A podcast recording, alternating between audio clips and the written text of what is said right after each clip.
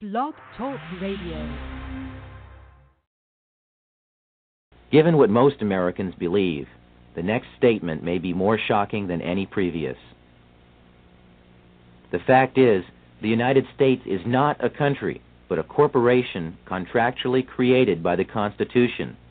Your state is a country, per the law, and your original citizenship is of that country. Our founders instituted themselves to be first and foremost citizens of their respective states. As of seventeen eighty-seven, those states already had formed a union, and they created the Constitution for the purpose of perfecting that union in forming a national government. They did not intend that the new nation have any jurisdiction or powers over the states or their citizens that were not specifically enumerated in the Constitution.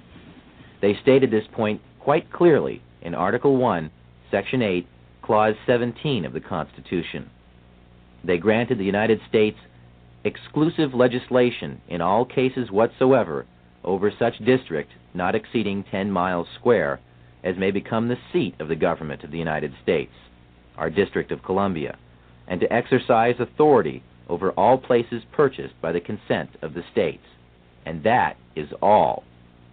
The framers further secured the rights of the people with the Ninth and Tenth Amendments in the Bill of Rights. In the Ninth, they established that the enumeration in the Constitution of certain rights shall not be construed to deny or disparage others retained by the people. And in the Tenth, they made clear that the powers not delegated to the United States by the Constitution, nor prohibited by to the states, are reserved to the states respectively, or to the people. The only way the federal government can have any jurisdiction beyond these constitutional clauses is by written permission or contract, which leads us to another piece of the puzzle, the Fourteenth Amendment to the Constitution, ratified in eighteen sixty-eight following the Civil War. As barbaric as it may sound today, the black slaves, prior to the conclusion of the Civil War, were legally considered to be property, with none of the rights or privileges of free-born people, only duties. The money interests took advantage of America's desire to free the slaves and found a way to use the swiftly adopted post-war constitutional amendments to enslave all of the people. The deceit is in the wording of both the Thirteenth and Fourteenth Amendments.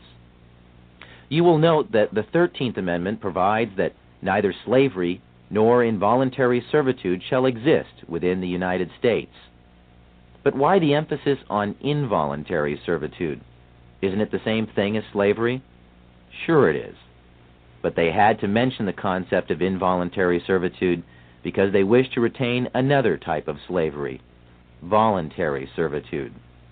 Voluntary servitude is an ancient and established concept. It was the way serfs became subjects to their lords during feudal times in England and other European countries. It was a way for free men to earn a living at a time when all property was held by a select few, and thus anyone who wanted to farm and support their family had first to agree to be subject to a lord of the land. Our forefathers hated this concept and designed our Constitution to exclude titles of nobility, making all Americans sovereign. The Fourteenth Amendment turned the intention of the founders on its ear by making voluntary servitude a requirement for former slaves to gain the rights already guaranteed to free-born United States citizens. When the slaves were released from their involuntary servitude following the war, their status was changed from that of being property to that of being a person, but being a person still entitled them to none of the rights associated with citizenship. So the Fourteenth Amendment ostensibly was written to provide the former slaves with the same constitutional rights of free-born American citizens, but only if they agreed first to become subject to the jurisdiction of the corporate United States, making oneself paramountly, that is, first subject to the jurisdiction of the laws of the United States, however, limits access to parts of the Bill of Rights, as we'll explain in a moment. But first remember, anyone who voluntarily subjects himself to the laws or jurisdiction of another is, in every way, obligated to abide by the terms of any contracts or laws established by whomever establishes the rules of the contract. In simple terms, this meant that the former slaves became subjects first to the United States and secondly to the state in which they lived. They had no sovereignty whatsoever. This status had never existed in the United States prior to that time. The Fourteenth Amendment created a new class of citizenship in the United States, a second-class citizenship. Up until eighteen sixty-eight, every American was a paramount citizen of their state, and by virtue of that, also a citizen of the United States, with full individual sovereignty as guaranteed by Amendments nine and ten in the Bill of Rights. But so-called naturalized citizens, or Fourteenth Amendment citizens, are paramountly subject to all laws of the United States, and, having no status as freeborn citizens, have no access at all to the unenumerated rights retained for the people by Articles nine and ten of the Bill of Rights. That's because, in order to get any rights at all, they had to subject themselves to the jurisdiction of the corporate United States, which left them no unenumerated rights. The only rights they had were those specifically written into the Constitution. The sad tragedy of America today is that all U S citizens, regardless of race, are now Fourteenth Amendment slaves due to contracts with the government of the United States through Social Security, birth certificates, driving licenses, citizenship statements, tax forms, and many other documents. The true paramount citizenship that all Americans deserve is that of their respective state, which is a sovereign citizenship. Such status would exempt them from federal and state income taxes, as well as property and inheritance taxes. This sovereign citizenship was the status held by our forefathers. Now, if you're still thinking that the U S government needs to have a central bank and collect income tax or it will collapse, think again. Over two-thirds of the federal government's income is derived from sources other than income tax. There is even evidence suggesting that none of your income tax is used by the government. Fees, excise taxes, tariffs, sales taxes, and other forms of income have easily supported the U S budget in the past and could easily support it now. We have done without a national bank for large stretches of our history, and the U S Treasury is perfectly capable of printing and managing a money supply. In fact, the only constitutionally sanctioned currency is backed by gold or other precious metals. This is a far more stable form of currency and is the type of money the Treasury was designed to handle.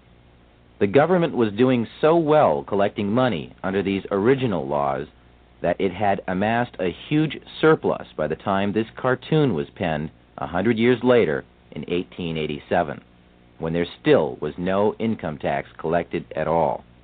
Up to this point, we have shown you how the money interests have, one, established the Federal Reserve System, and two, exploited a second class of citizenship created by the Fourteenth Amendment for other purposes, and we have mentioned a few names involved in the creation of the Fed. But there are other organizations working for our economic enslavement as well, along with other extremely rich and powerful international bankers.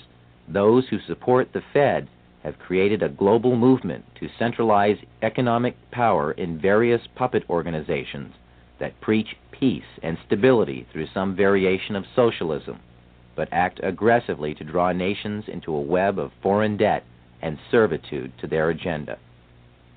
The United Nations, the World Monetary Fund, and the Council on Foreign Relations are all committed to an agenda of world domination through manipulation of economic power.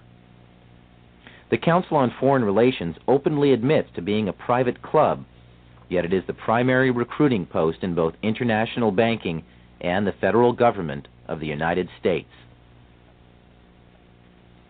Richard Nixon, Nelson Rockefeller, John Foster Dulles, Dean Rusk, Alger Hiss, Robert S. McNamara, and every president since F D R, with the exception of John Kennedy, have been members of this exclusive club, where super financiers and your elected representatives can mix freely and plan the next step in the consolidation of power in a new world order.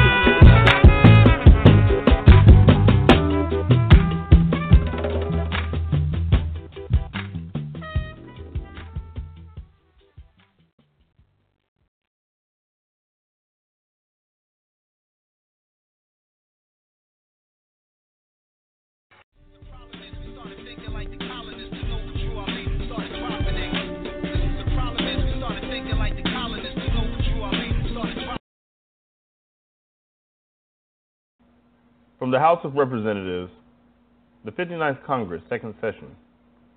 Citizenship of the United States, expatriation, and protection abroad.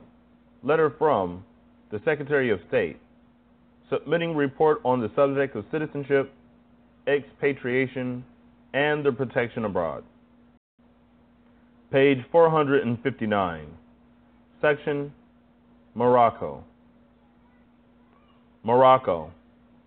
Sir, there are strictly speaking no Moroccan laws relating to the citizenship of Moorish subjects in Morocco.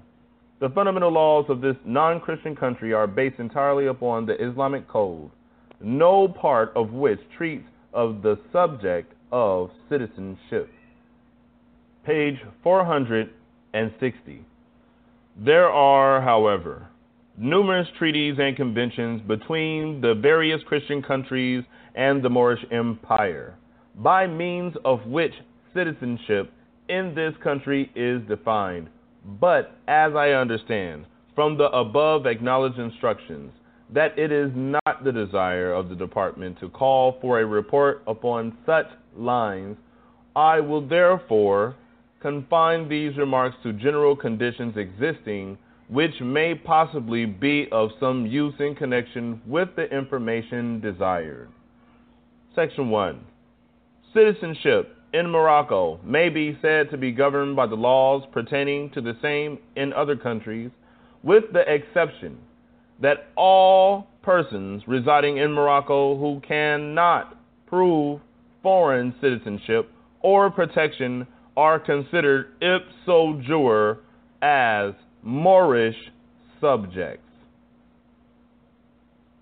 Two and three.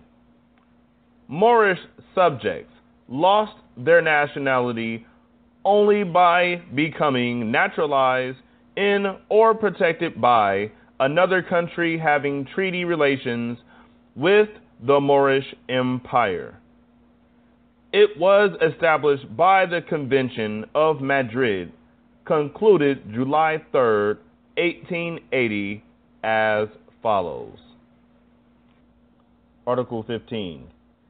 Any subject of Morocco who has been naturalized in a foreign country and who shall return to Morocco shall, after having remained for a length of time equal to that which shall have been regularly necessary for him to obtain such naturalization, choose between entire submission to the laws of the empire and the obligation to quit Morocco, unless it shall be proved that his naturalization in a foreign country was obtained with the consent of the government of Morocco. Foreign naturalization heretofore acquired by subjects of Morocco according to the rules established by the laws of each country shall be continued to them as regards all its effects without any restriction. The above ruling has never yet been acted upon, and should this at any time be contemplated seriously, a large number of naturalized people, American and others, residing in Morocco would be affected thereby. Four and five. Residence in foreign parts does not affect the nationality of Moorish subjects, and the Moorish government has no means of protecting its subjects permanently residing in other countries, with the exception of a so-called Moorish consul at Gibraltar and a Moorish agent at Cairo, Egypt. I am, et cetera, Hoffman Philip. Google, United States Code, Title twenty-two, Chapter two, Section one forty-one. Consular Courts. Act August first, nineteen fifty-six. Repealed sections one forty-one to one forty-three, effective upon the date which the President determined to be appropriate for the relinquishment of jurisdiction of the United States in Morocco. Jurisdiction of the United States in Morocco was relinquished by memorandum of President Eisenhower, dated September fifteenth, nineteen fifty-six. Notice was given to Morocco on October sixth, nineteen fifty-six. And all pending cases were disposed of by nineteen sixty. See Bulletin of the State Department, Volume thirty-five, colon nine oh nine, page eight hundred forty-four, Sections one forty-one, R S, Sections four thousand eighty-three, four thousand one hundred twenty-five, four thousand one hundred twenty-six, four thousand one hundred twenty-seven, Act June fourteenth, eighteen seventy-eight, Chapter one ninety-three, twenty, Statute one thirty-one, related to judicial authority generally of ministers and consuls of United States in China, Siam, Turkey, Morocco, Muscat, Abyssinia, Persia, and territories formerly part of the Ottoman Empire, including Egypt. Uh, Bashar, and he also knows that North America, or the America, North America is known as Al-Maghreb Al-Aqsa. Of course, I know that. North America was known as Al-Maghreb Al-Aqsa, and it reported to the Sultan of Morocco. And there was a relation, this is why I needed to ask you, what's the relation between the first, you know, colonials and the uh, uh, governors of Morocco, because they con con communicated, because in on paper it was part of Greater Morocco. That's the, known. That's known. But I, I, I need and Bashar's to know, from Jordan. Yes. Palestinian. Yes. And he Palestinian, knows Jordanian, Arab, Canadian. Fantastic.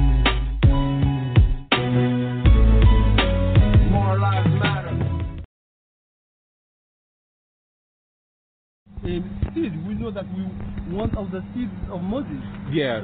So, so, so, so you're from, so where are you from again? I was born in, I was born in the island Martinique, French island. Mm-hmm. Of course, we are descendants are from Egyptian, Egyptian. Egyptian. Yes. Okay.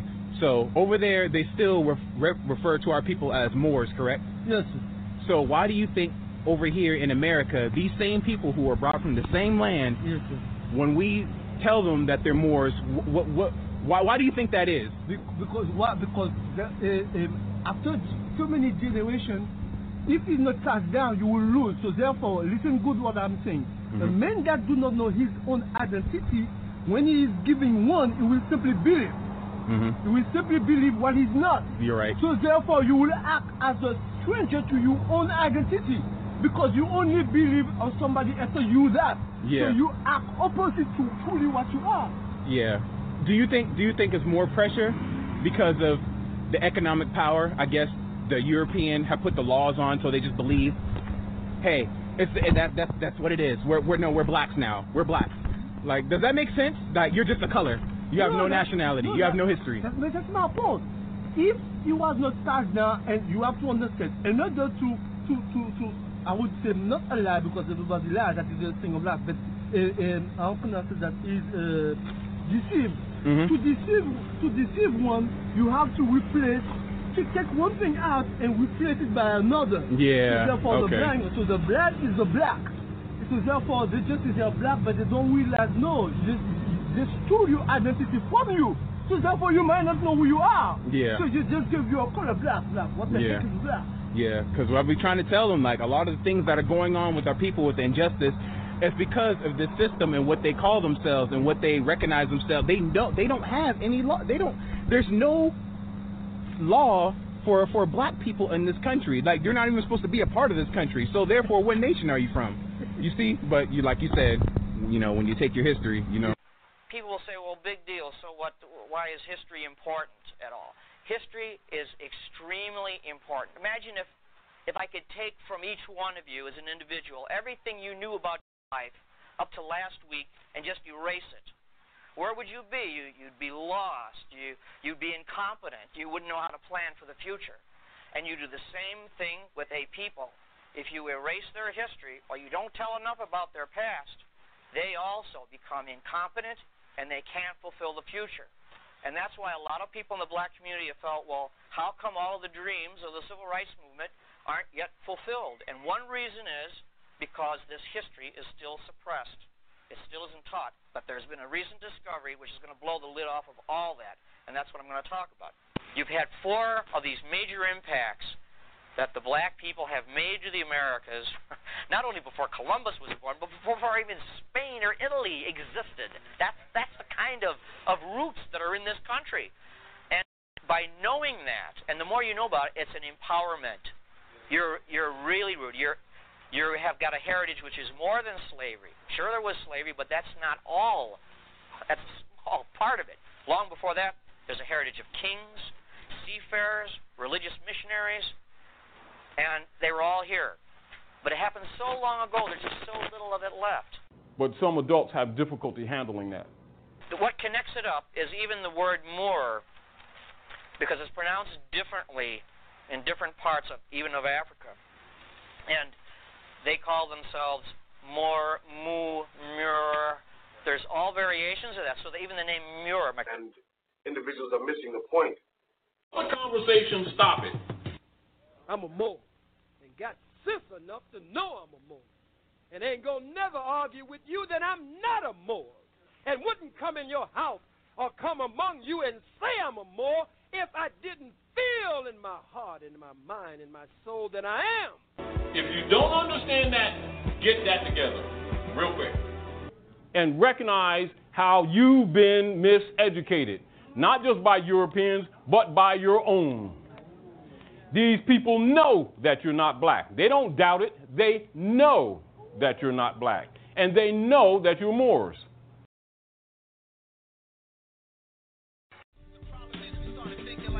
Tune in every Sunday from seven to ten p.m. Eastern on The Bottom Line with Joey L. on the New Evolution Radio Network. You know, when we talk about history, we think in terms of Columbus discovering America. If you're like I was when I was a little kid growing up, why, Columbus discovered America, and we have a holiday on October the twelfth every year that we celebrate the discovery of America. One day, I was traveling with my wife in Illinois. And she looked over at me and she said, well, would you like to visit one of the pyramids here in Illinois? And I said, pyramids? And she said, yes, there's about seven or eight of them here. And uh, not far from here, just a few miles, is one of those big pyramids. And I said, well, who built it? And she said, well, nobody seems to know. And I said, well, how big is it? And she said, well, it's uh, several hundred feet high, and it covers several acres. It's as big as the Great Pyramid of Egypt. And I was amazed. I'd never heard of such a thing. I said, here in Illinois, there's a pyramid? And she said, yes, not just one, but seven or eight. And I said, yeah, I got to see this. And so we drove off the main highway, and we drove a little while, and pretty soon here out in the middle of the flatlands of Illinois, rising on the horizon was this big hill. We drove over to the big hill. It was covered by brush and trees, and and uh, we went into the park. it's a it's a state park, and uh, paid our fee, and we walked in. I stood at the bottom of it, and I looked at this, and I said, hmm, why is it that I have been educated in America, went to the public school system, and here is a monument four hundred feet high sitting in the middle of a cornfield covering about fifteen or twenty acres of ground, a humongous mound of earth, and I never heard about it. And I'm forty-two years old, never heard about it. Well, it's not the only thing that I haven't heard about. It's not the only thing that you probably hadn't heard about. But have you ever heard about Egyptian hieroglyphics here in America? Have you heard about any monuments, writings, or coins found here in America that predate Columbus? How about Irish Ogham writing, Phoenician coins, Roman pottery, Noah's burial mounds found in West Virginia, Georgia, Michigan, Arkansas, Illinois, Iowa, New Mexico, Oklahoma, and Colorado, just to name a few places where these sites and these discoveries have been found. And then ask yourself, what did you hear when you went to school, when you went to college? Maybe you're an archaeologist or an anthropologist. Did you ever hear about America B C? Well, we've heard about the Indians, And we ascribe these monuments and these strange phenomena to these Indians who deny them. And when you ask the Indians of Illinois, did you or your people or any any history in the past build these pyramids out here? And they'll tell you, nope, nope, we didn't build them. Do you know who did? And they'll say, nope, nope, we don't know who did. We don't know who built them. We didn't, but there they are. And they are totally ignored in the literature. I mean ignored, like they never existed. It's not the first time I've ever seen this kind of hiding the truth. We see it in politics, we see it in economics, we see it in medicine. And the truth is, we find it in science also. For instance, in March of fourteen ninety-three, the Catholic Church was presented with an unforeseen problem. Christopher Columbus had just landed in Lisbon after an eight-month voyage that was to have taken him to the Indies, but instead of going to the Indies, it had led him to discover a new world. And the difficulty now confronting the prelates of the Catholic Church was that he had returned with passengers, American Indians, who had all of the appearance of being human beings. But how could their existence be accounted for? The biblical account of creation described three continents, each occupied by the seed of three sons, the three sons of Noah who survived the flood, Shem, Ham, and Japheth. Columbus seems already to have been aware of the impending theological problem, because in a letter dated February fifteenth, fourteen ninety-three, written at the Canary Islands, he assured King Ferdinand that the people that he found were no monsters, but on the contrary were very well formed, neither were they Negroes. And when he put ashore in Lisbon on March sixth, his journal records, many people came to see the Indians, and it was a great marvel. As the second and third and later voyages produced ever-mounting evidence of large numbers of man-like creatures inhabiting the Americas, a cold wind of skepticism began to blow through the monasteries to ruffle the equanimity of those who so boldly preached the absolute truth of Genesis. And for a time, Rome disregarded the matter, as Pope Alexander the Sixth was otherwise engaged, save only when he found time to draw a line of demarcation between the Spanish and the Portuguese portions of the New World. But in fifteen twelve, a new pope summoned the Fifth Lateran Council and issued an official declaration certifying that American Indians are true descendants of Adam and Eve, and hence they are human beings.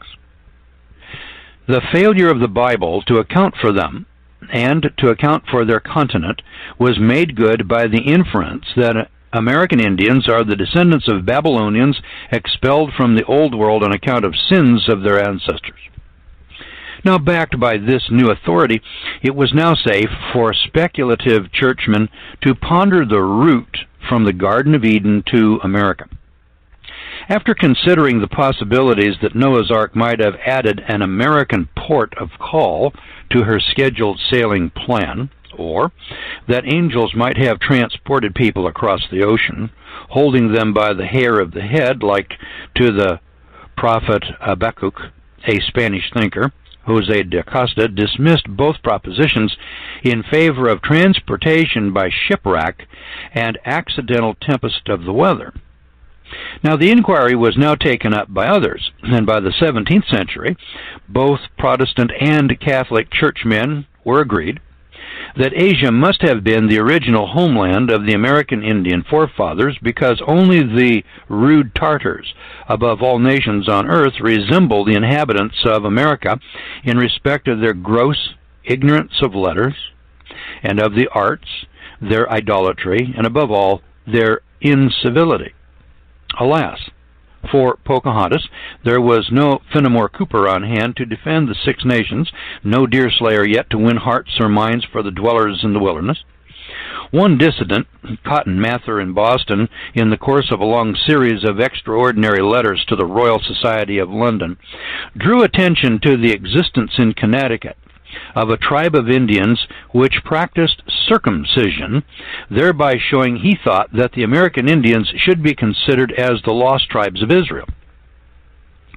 Voltaire, on the other hand, considered that the American Indians had arisen de novo in America by whatever mechanism had similarly caused human beings to appear upon the face of the earth in the other continents. By eighteen eleven, such scientists as Humboldt recognized the similarities between some American tribes and those of the Mongol race, and he postulated that the American Indians are descended from a mingling of ancient Americans and later in-wanderers from Asia. Later still, most of the anthropologists came to agree that all American Indians are descended from ancestors that entered the Americas by way of the Bering Strait, and that no European came to America before Leif Erikson or Columbus. Now, in recent years, one lone voice has protested this kind of oversimplification, that of Harold Sterling Gladwin. And in his various writings, Gladwin has repeatedly drawn attention to cultural features and material objects, particularly pottery, that show that American tribes must have had relatively recent contacts with the Old World of Europe and the Middle East, especially with the Mediterranean and with the Orient. The nature of the various art styles to which he drew attention is such as to point to direct voyages between the Old World and the Americas as late as classical times about two thousand years ago, or about the time of Christ. Gladwin's views have, until very recently, been strictly ruled out, anathema, and they have been excluded from the college curriculum. Now, fortunately, this exclusionist attitude is now considerably ameliorated. His writings, once forbidden reading in colleges and universities in America, have now been and have become prescribed texts at places such as Harvard. Now, for generations, the archaeological world has been beset by the notion that only the navigational techniques introduced in Europe in the fifteenth century made it possible for Europeans to cross the Atlantic, although some grudging acquiescence is conceded to those who point to the evidence of the sagas, showing that the Viking crossings by way of Greenland, which occurred before Columbus, have been well documented. So at the time when Gladwin issued Men Out of Asia in nineteen forty-seven, he too felt compelled to bring the Mediterranean influence to the Americas by way of an Asian and or Indonesian land-hopping route. The vectors being supposedly the ships of the fleet of Menarchus, left stranded in Asia after the death of Alexander the Great. Well, in recent years, new discoveries in the Pacific caves have begun to lend much support to this facet of Gladwin's theories, but at the same time, the newer evidence also shows very clearly that the Atlantic was by no means the great barrier that earlier thinkers had supposed. So what, it is reasonable to ask then, is this newer evidence? Well, in fact, it is not new in and of and by itself, because it has lain intact for more than two thousand years. All that is new is our ability to read the inscriptions concerned, because indeed they are written, and in some sense documents carefully engraved on the bedrock of America, on temple lintels, and on the gravestones of kings and chiefs. And they speak to us of a long-forgotten age of exploration and of colonization, which is the subject of this book. When American archaeologists first began to send me inscriptions for decipherment and translation, I was astonished to learn that such documents existed here in America. All of my earlier work had been on ancient tablets and cave inscriptions of the Old World, records of the sea peoples of the Bronze Age and early Iron Age some three to four thousand years ago. But what I now began to receive from unimpeachable sources here in North America were essentially the same types of documents, engraved in stone, and they were either excavated from some archaeological site, or they were recorded from cliff faces or photographed on massive rocks discovered by the early colonists. and I've never seen such materials mentioned or illustrated in any books on archaeology of the Americas, and indeed I was totally oblivious to their existence. How is it, I asked my friend and colleague Professor George Carter of Texas, that you are sending me all of these materials? Has no one studied them before? Well, his answer was, for seventy-five years I have been knocking on the study doors of professors of Greek and Latin, and each time I have been told that the objects that I had in my hand look like writing, but that it is not Greek, and that it is not Latin, nor is it any script known to my consultants. So I emerged no wiser than before. Now, the very manner in which George Carter and I were brought together is in itself instructive, because it illustrates both the difficulties now besetting communication between men working in different dis- disciplines and the strengths of those more liberal institutions of learning that encourage their faculty to cross the lines that divide the disciplines. Carter was trained as an archaeologist at the University of California at Berkeley, but he has chosen to devote much of his life to the study of the geographical distribution of man and his domesticated plants and animals. Through his research at Johns Hopkins and then later at Texas A and M, his work became well known to biologists at Harvard, especially to botanists working on the evolution and distribution of plants cultivi- cultivated by man around the world. Now, I, for my part, though a marine biologist, have spent much of my life studying the ancient voyages of people who left inscriptions on remote islands, which, of course, could only have been approached by sea. As a marine biologist, I felt obliged to examine this evidence because it would have a bearing on how the dispersal of man, plants, and animals might be influenced by ocean currents and winds.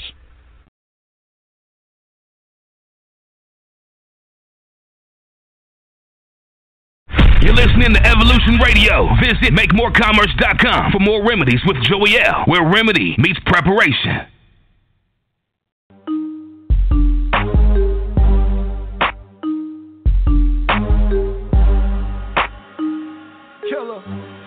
As a it's not my obligation, and do not point yes, to me. Yes, you have a constitutional oath to uphold the Constitution, ma'am. You, you misunderstand the procedure. I will Ob- attempt objection. to explain it to you. Objection. The documents that you want are not documents that are in the court's file at this point in time. Objection, I don't know ma'am. if they would ever be in the court's file at this point in time. If that's your not, position that's is, not my problem, ma'am. If you, absolutely, it's your problem. It, no, if that's your not position my is that you want them from the prosecutor, and you have requested them from the prosecutor. That's right. And the prosecutor has failed to give them to you. That's right. You can make the appropriate application to the court, and you can say to the court, I've asked for them, I'm entitled to them, I haven't gotten them, order them to give it to me. I've already I have filed received no a notarized affidavit of fact in reference to return of property weeks ago, a notarized affidavit. So if you're telling me you don't have to acknowledge acknowledged affidavits, all right, that's what your statement is. However, bottom line is this court has failed to prove jurisdiction and has avoided the uh, issue of jurisdiction at all costs, and you don't, nobody in here has the status, all right? Nobody has proven status, and nobody in here has the authority to proceed. Now, the last hearing we discussed, you stated that you this matter, this matter, you stated, ma'am, for the record, you stated that this matter was relative to jurisdiction, not Mister Keesler's position here, and not anything else. You stated that you were giving the prosecution a chance to prove jurisdiction, and he's not even the assigned prosecutor to the case, but obviously he's remaining silent, and he has nothing to state. So I move that this case be dismissed. When there is an appropriate application before this court to address the issue of discovery violations, jurisdiction, or anything else, the court will act. Filing a notarized or not notarized affidavit is not an appropriate way to bring a matter before the attention of the court. What you must file is a notice of motion that sets forth the relief that you want, and it needs to be supported with a certification, an affidavit, whatever it is. Say, can you repeat that, ma'am? Notice of motion. This is that, exactly that, what I told Cheyenne Matoda Kushner L. Uh, for the record, man, which uh, which rule, authority, courtroom rule, uh, statute are you using? It's in the court to, rules. I do not address recall, that matter. It is in the court rules. I do not recall, and I'm not going to look up for you the exact court rule, but the court rules set out the procedure that you must follow. Objection, ma'am. I'm, I'm not a party to society. I'm not subject to your courtroom rules, and you have not proven jurisdiction. And now, I will never address the issue of jurisdiction until and unless the appropriate application is made before the court, because filing either an affidavit that's notarized or an affidavit that's not notarized does not bring it before the attention of this court. Objection. There is no discretion to ignore the lack of jurisdiction. U S versus United States. Jurisdiction is fundamental, and a judgment rendered by a court that does not have jurisdiction in here is void ab initio, and that is uh, application of Y three hundred P one thirty-two versus Cadia. Once jurisdiction is challenged, the court cannot proceed when it clearly appears the court lacks jurisdiction. The court has no authority to reach merits, but rather should dismiss the action. Melo versus United States, five oh five F two D. When jurisdiction is challenged, the party invoking jurisdiction has the burden of establishing. Basel versus U S Power Light, Light Company. Court enforcement statutes do not act judicially but merely ministerially. Thus, no judicial immunity and unlike courts of law do not attain jurisdiction by service of process, nor even arrest, and compelled appearance. I'm here by way of threat, duress, coercion. I'm going to make that clear for the record every time I have to appear here, if I have to appear here. The only reason I'm appearing here is by way of your threat, duress, coercion, or your company's threat, duress, coercion. You can read me. Let me interrupt you, please. You can okay. read me this until the cows come home. You can read it ad nauseam and ad infinitum. It doesn't change the fact that until the issue is brought appropriately before this court, no ruling with regard to jurisdiction is ever going to be made. Now, let me ask you this question, though. In the other matter, oh, first of all, let me let me backtrack a little bit. Um, in in the uh, let me get the correct number out here because we now have two numbers. In the case with indictment number zero eight dash zero four dash zero four four one, which is the one in which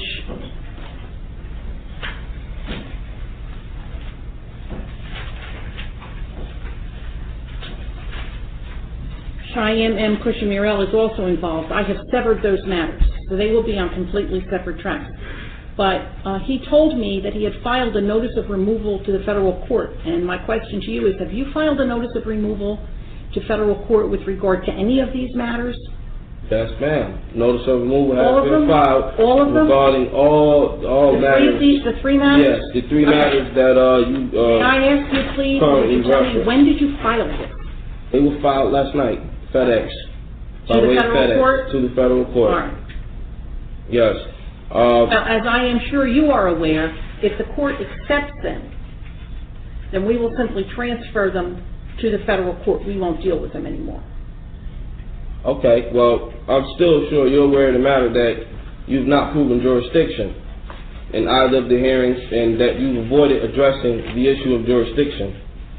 And I will continue to not address the issue of jurisdiction until the appropriate motion is filed with the court and the court has the ability to address it and make a determination with regard to it. And, and Judge, if I could just for a minute, that, that's the issue at hand. As currently stands, we are representing... Objection. You're not representing me. Therefore, it would be our responsibility to file that motion. Given the fact that you will not cooperate with our office, it's impossible for us to do that. Objection. We really need to well, reach the issue. I do. I, I, I want to get back to what Mister Uh, I, I do want to get back to what Amir K C L said. Now, we addressed the issue to some extent with regard to the indictments. I have here for you, and the record will reflect that I am giving you a copy of the indictment that has zero eight dash zero seven dash zero seven two seven and also zero eight dash zero four dash zero four four one. Objection. Uh, just for the record, the Office of Public Defense has not represented me. We don't have any power of attorney for me, and uh, I'm not part of your society, so you cannot represent me, and we do not share nationalities. Okay, now for the record, uh, I need the nationality of every agent in here, and I need the name and the information because I'm suing everybody. Mister Kramer. Everybody. So I need everybody's names and your position, starting with you, sir. Who was calling out from the audience? I was, ma'am. No, you were not. Um. Who was? No, do not hand anything over. Nothing. In the audience, please do not call out while court is in session or the officer will ask you to leave.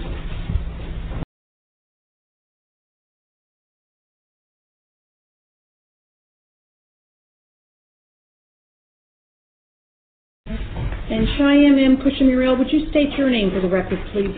Your attribute for the record, please. Uh, Cheyenne Matilda Cushing-Muriel on behalf of the Moorish Empire Aboriginal Law. All right. I want to ask you a couple of questions, please. Um, the first question I want to ask you is, are you employed?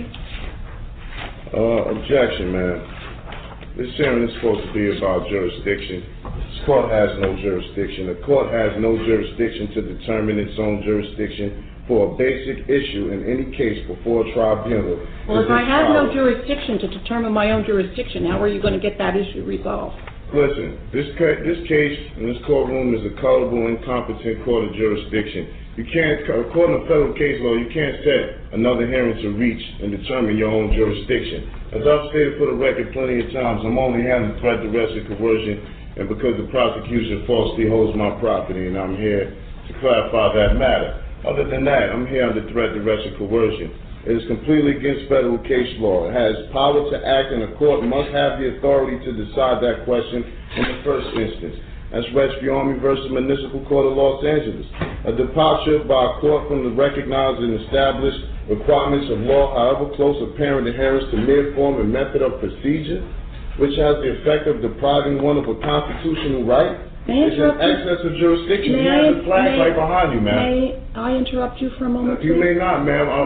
Then would you, would you, when you're done speaking, would you let me know so that I can ask a question? I'm, I'm, I'm not obligated to answer any questions, so I have no intentions of answering any question. Well, I'll ask it anyway, and then I'll ask it anyway, and you can decide what you want to say. Uh, thus, where the judicial tribunal has no jurisdiction of the subject matter on which it assumes to act, its proceedings are absolutely void in the fullest sense of the term, Dillon versus Dillon. Uh, courts enforcing mere statutes, as it is to my understanding, that this is a statute, not a constitutional violation of law. In fact, one of the hearings I had with you, you said people are not charged with constitutional violations.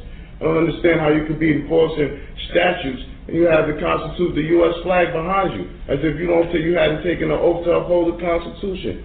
Courts enforcing their statutes do not act judicially, but merely ministerially.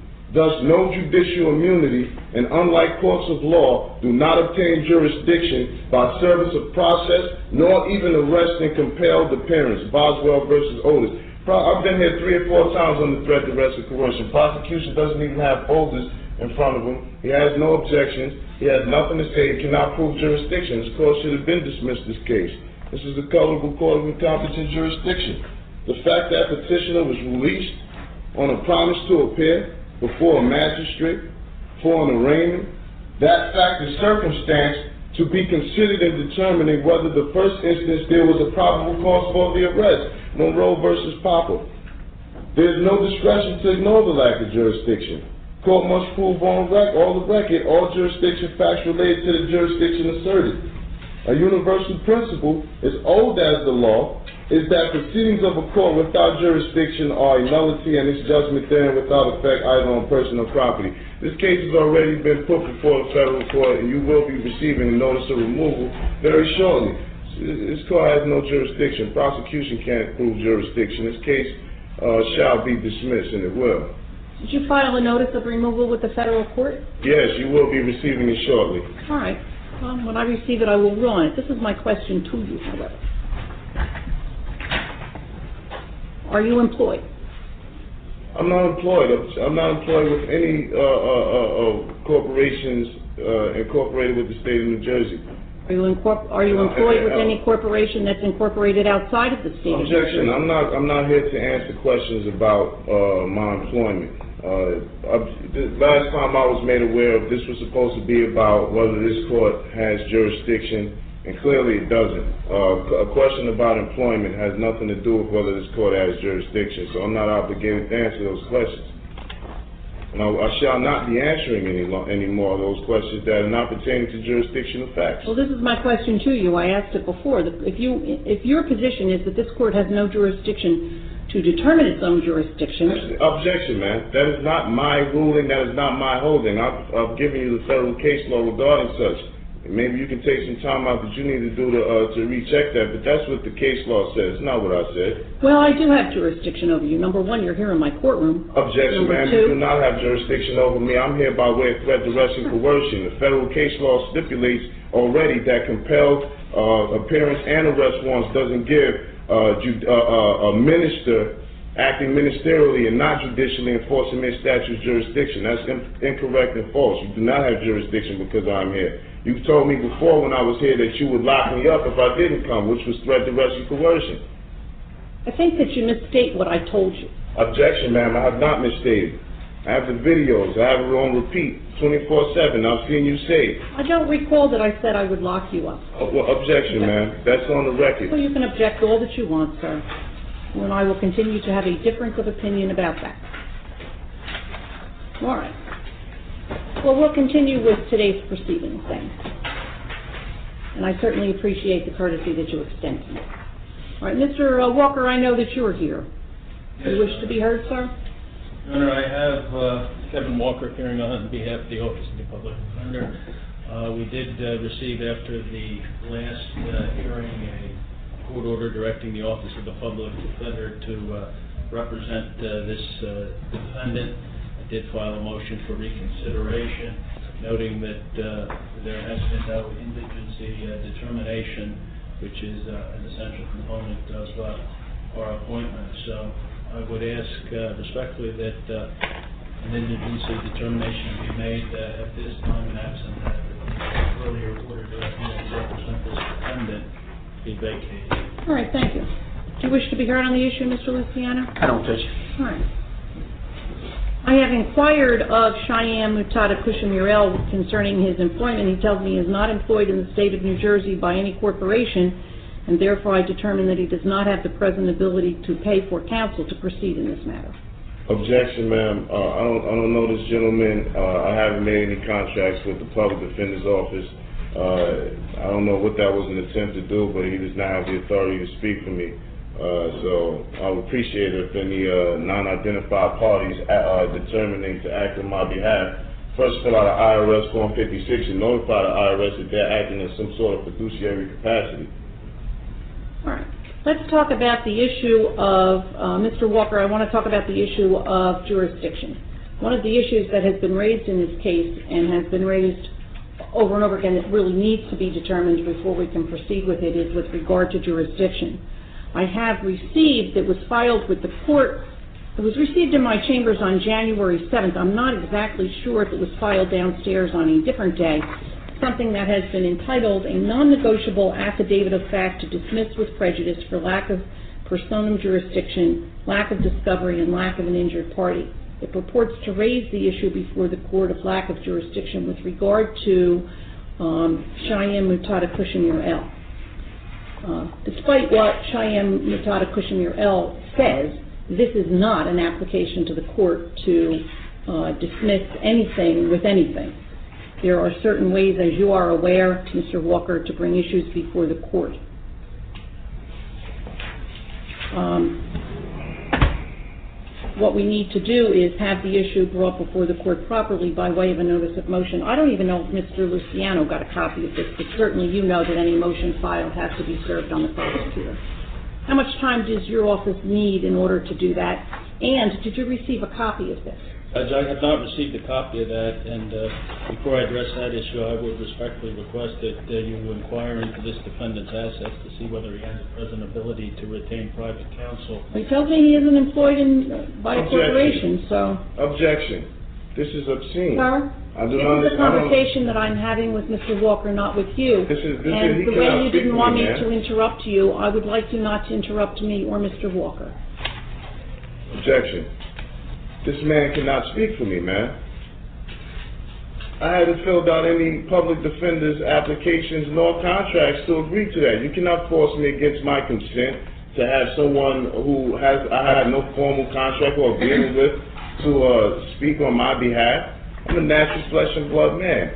I don't have to have, yes, ma'am. I do not have to have uh, an attorney at law, a colorable attorney at law, de facto attorney at law, uh, propose or purport to speak for me in any in, in any regards to these uh, matters at hand. Let's see.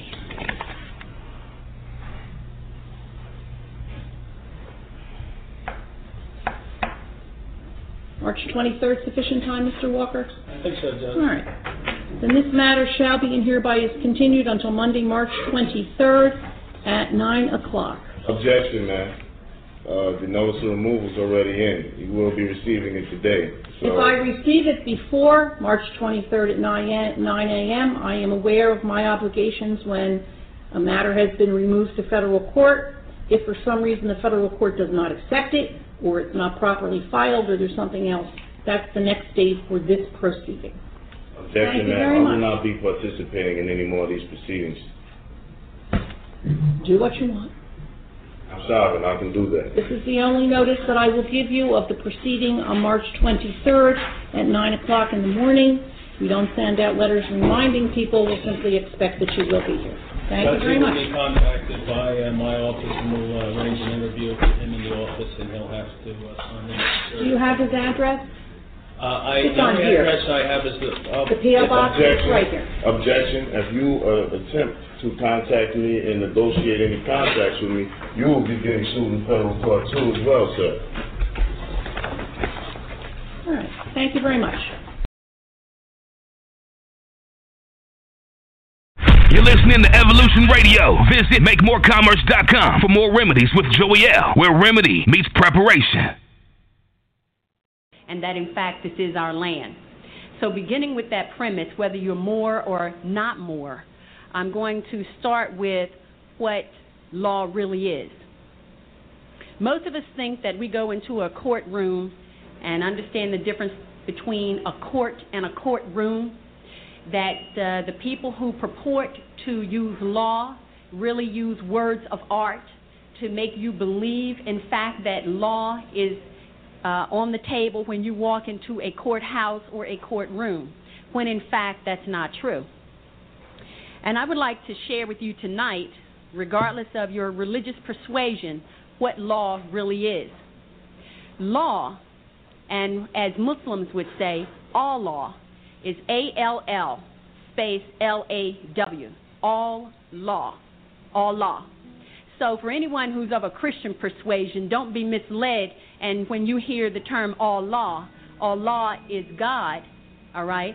That is also what we would say in lawful terms, a misnomer. All law is not God. God has no capacity and no standing to all law, because God means governmental ordinance departments. There is no comparison.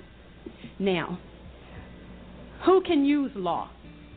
Law can only be used by people who are in their sovereign capacity.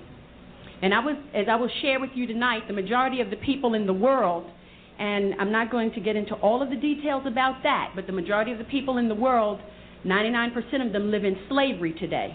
So in eighteen sixty-three, via the Emancipation Proclamation, and I challenge you to go look in a law dictionary and look up the definition of emancipation and proclamation, and you will see that a proclamation is not a law.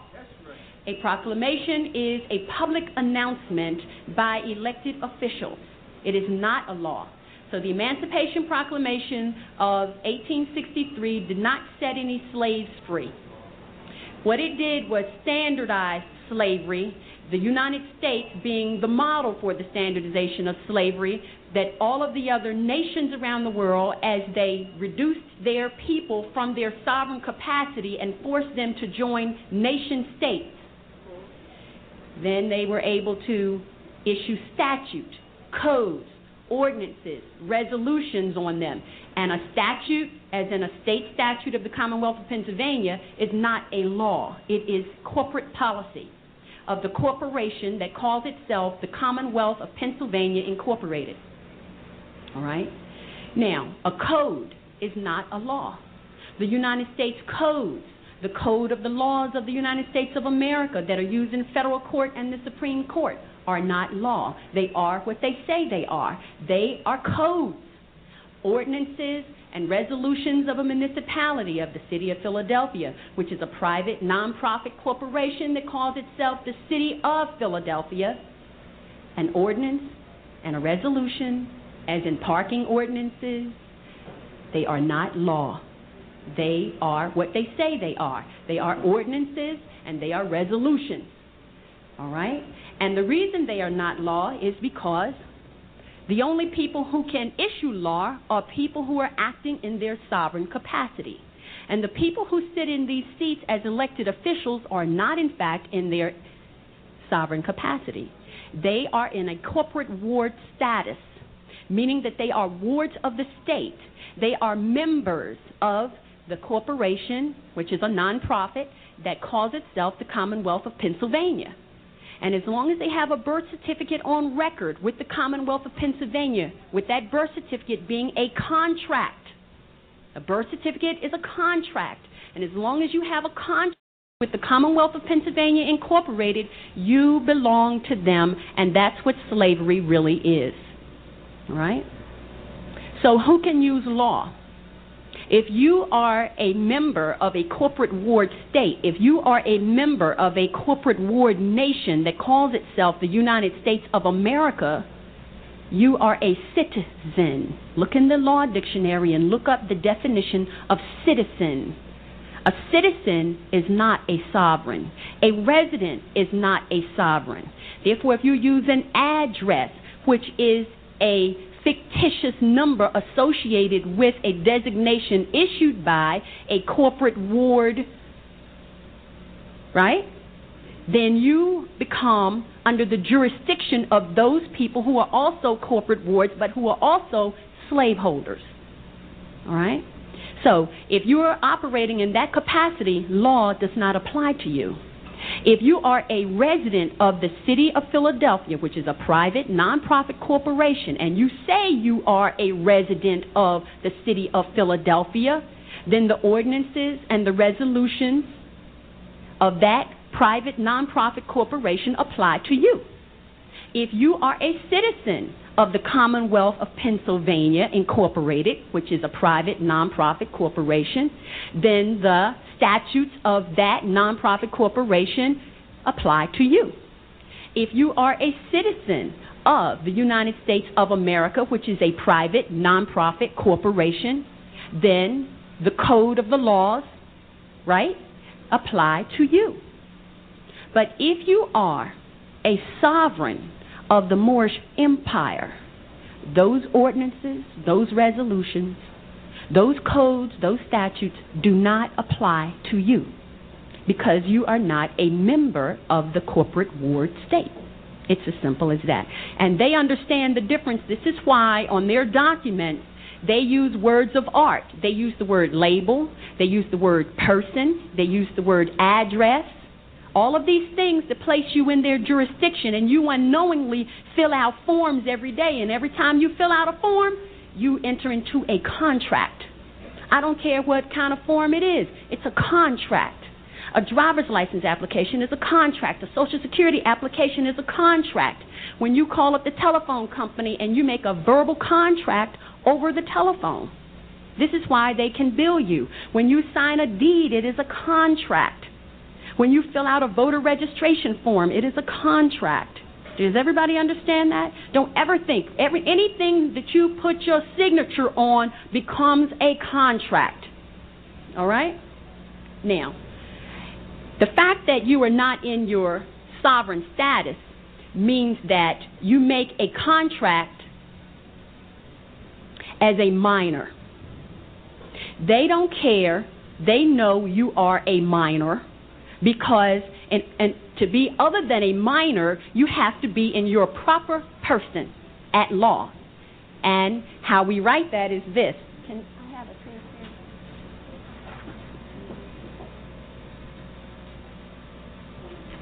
here? That's working. point? Can, can you bear with me for a minute and let me put this on, because uh, I can't.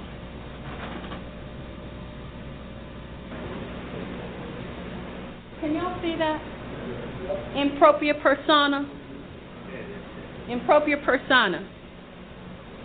When you are in your corporate ward status, you look like this to the court.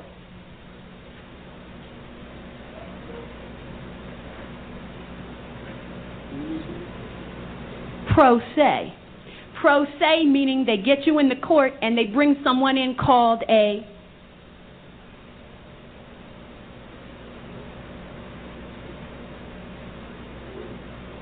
Got that?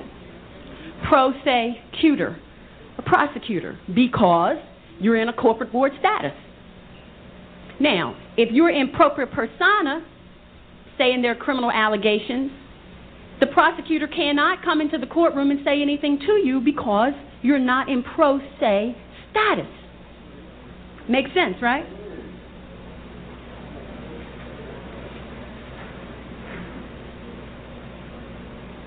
The issues of law, the issues of law are threefold.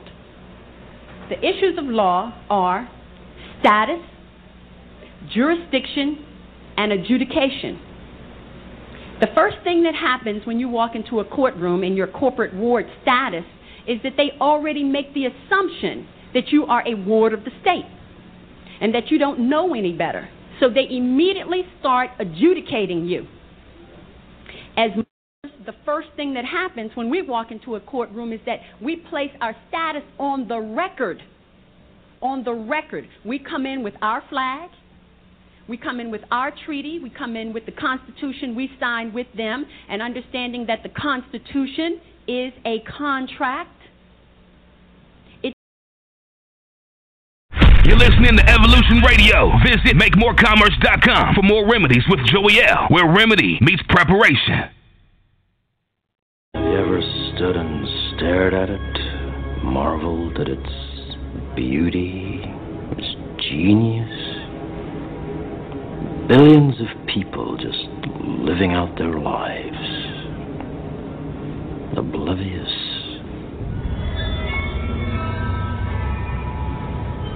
Did you know that the first Matrix was designed to be a perfect human world where none suffered, where everyone would be happy? It was a disaster. No one would accept the program. Entire crops were lost. Some believed that we lacked the programming language to describe your perfect world, but I believe that as a species, human beings define their reality through misery and suffering. The perfect world was a dream that your primitive cerebrum kept trying to wake up from, which is why the Matrix was redesigned to this, the peak of your civilization. And I say your civilization because as soon as we started thinking for you, it really became our civilization, which is, of course, what this is all about. Evolution, Morpheus. Evolution. Like the dinosaur. Look out that window. You've had your time. The future is our world, Morpheus. The future is our time. I'd like to share a revelation that I've had during my time here. It came to me when I tried to classify your species. I realized that you're not actually mammals. Every mammal on this planet instinctively develops a natural equilibrium with the surrounding environment, but you humans do not. You move to an area and you multiply and multiply until every natural resource is consumed. And the only way you can survive is to spread to another area.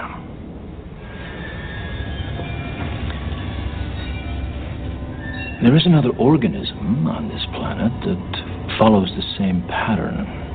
Do you know what it is? A virus. Human beings are a disease, a cancer of this planet. You are a plague, and we are the cure. Can you hear me, Morpheus? I'm going to be honest with you.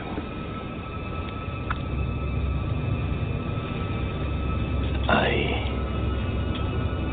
hate this place, this zoo, this prison, this reality, whatever you want to call it. I can't stand it any longer.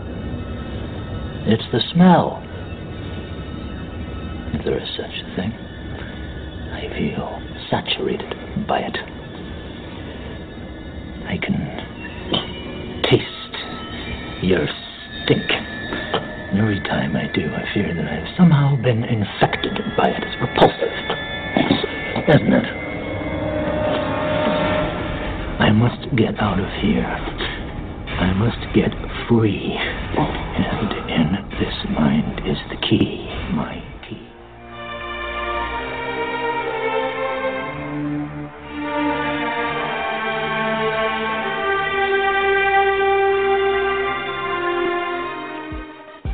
There are people that's awake, and there's people asleep. Mm-hmm. Now, most people on this planet are asleep. So, let's break it to the least common anomaly. Let's say the black community. True. We, it used to, they say five percent. No, it's like old point something now. That's right. You see, that's asleep. So you're going to be lonely because the simple fact that people are asleep. Now, how is this? You have a chakra system in your body, and these are nine wheels of consciousness. Most, uh, excuse me, seven wheels of consciousness. There's like one hundred sixty chakras, but seven major chakras, just like there's seven African powers. Now, what has happened here to give you a scientific element of what's going on so you can clear this up so you don't have to go and be trying to holler at somebody and they laugh at you and they don't want to hear that shit.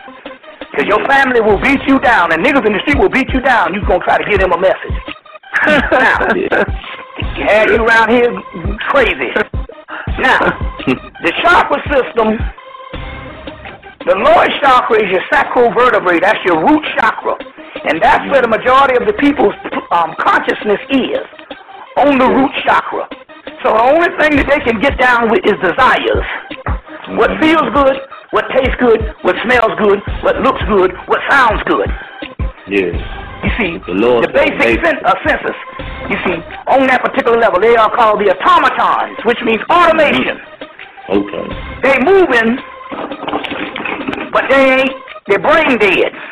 Mm-hmm. You see what I'm saying? Now, you don't even get into this particular consciousness that you can partake to understand what things is until you're radiating from the heart chakra. Mm-hmm. You see, the heart chakra. That's why the Egyptian, the heart, the scarab, the heart scarab was the most important. Even when you died, they throw the brain away. But it was the heart that they preserved. Because that's another, that's where your true self is. But you got to radiate from the heart chakra and then you elevate on into the pineal gland. But most people's consciousness is in the root chakra. On the five senses, the animal level. And they can look pretty. They have a P H D with a degree. They tell you it's only a degree of information. You see what I'm saying? Mm-hmm. You know, uh, a degree of information, it has nothing to do with a person's behavior, mm. whether they're conscious or not. You see, it has nothing to do with what a person wears. It has something to do is where they incarnated down here on a certain level, and they are radiating above the root chakra. And I guarantee you this right now, even if some of you all just coming into consciousness the last couple of weeks or the last year, I'll guarantee you, you always felt special since you was a baby. Now, I've been asking that question in my lectures around the country for, for, for, for, for sixteen years. And I asked everybody, how many of you all always thought that you were special? And the whole room always raised their hand. You didn't know what it was. You see what I'm saying? But you thought it was special. And you always had a thirst for something that you didn't know what it was. and it was Islamic. Let me give you an example. When I was on, when I was in college, I was standing up one time. I had finished school, and I was standing um, on the college campus with one of the coaches. We got to be good friends. One of the basketball coaches, Coach Holmes. He said, "Well, how do you how do you feel, man? You you've edu- you educated yourself." I said, "Man, I don't feel shit." I didn't know at the time. I said, I told him, I said, I thought when I came here to this university that when I left, I was going to have some kind of knowledge. I didn't know what the knowledge was. All I know is what I went. I went through for four years. I didn't have shit. I, I, I knew I felt empty. Now it was, it was, you know, it was a couple of years later that what I was missing, I realized was knowledge. You see what I'm saying? Mm-hmm. But I, I but but I knew something was wrong. You see, and that's what it is. You you always thought that you was you you there, that something was missing, and that's why it's actually because you were you, you were gravitating but above the root chakra. You're listening to Evolution Radio. Visit make more commerce dot com for more remedies with Joey L, where remedy meets preparation. All right, all right, all right. Peace to the gods. What's going down? Welcome to the show. Sit right here on the bottom line, right here on the New Evolution Radio Network. I'm your host, Joey Bounce L. Bay. Today is Sunday, May the nineteenth. We're getting ready to go into a new cycle. What y'all know about that new moon cycle we about to hit up, man? Hope y'all getting y'all manifestations on point, because we definitely get ready into a new cycle, whether you realize it or not. And uh, you may be feeling it in your life. I've certainly seen it in mine. So hopefully, you know, you're using this energy that we're getting to come into, um, you know, some new energy and uh, manifest some good positive things in your life this year. All right? So, peace to the gods. Welcome to the show. Make sure you go to make more commerce dot com. That's M A K E M O O R commerce dot com. You need to set up a consultation with me. You know, we're talking in private. If you need some help, if you need a product, whatever, go over there. That's where you need to go. Okay? Or holler at my man Jonah Bay. Go to jonah bay dot com, right? We're here to help y'all. So, with that being said, man, we're going to be in Orlando uh, next month in June. We're going to be there. We're going to be there around the fifteenth. That's the third weekend in June. Yeah, that's Saturday. Saturday the fifteenth. The day got moved. So if you in Orlando, come out. We're going to be there. All right. We'll have the flyer up and the information for y'all shortly. Takes a little bit to get everything together for seminars, man. So tonight, we're going to deal with the Second Amendment. And we've touched on it before, and I want to touch on it again. And I'm going to touch on it tonight because, you know, this this, this case really got my attention because people have called into the show and have given their testimony, you know, about, you know, essentially having a, a pistol or a firearm and accidentally taking it to the airport or thinking that they could carry and travel with it, you know. And it was an accident, no problem. They didn't get on the airplane with it. I think I know one person who actually did get on the airplane with it. If you go back in the archives, I think he's in one of the archives. But other than that, everybody else I know that did that shit, who had their injunction in, in place, right? You know, it's a little slap on the wrist. You know, hey, listen, man, just come back, get your pistol when you get back in town. We just, we got to hold it, though, you know. It's a safety precaution. Okay? So, but, you know, you get a rapper that does this shit. You know, we got to set an example. We can't have this nigga running around thinking that he can, you know, carry a pistol on a public airplane like that, okay? So, he's in the public now. He is operating in the public. Whether you private or not, you go through a public airport, that's pretty public. And you're using their planes, yeah, you're subject to, to their laws, man. You're in their jurisdiction, you understand? So, we're looking at, was this constitutional or not, right? And, you know, we got to look at the background of this, this case. Speaking of the devil, my man's in the background right now. Now, we're going to look at this case, and I think we should look at it in depth. So I got to turn my mic up. Hold on. How's that? Can you hear me better? Can I be heard? Can I be heard? Y'all can hear me okay? You know, these mics, uh, they've been playing with my mic all night, to be honest with you. They, they actually was playing with my phone, so it took me so long to get in. They was playing with my phone. My shit froze up like three, four times. I had to restart the phone.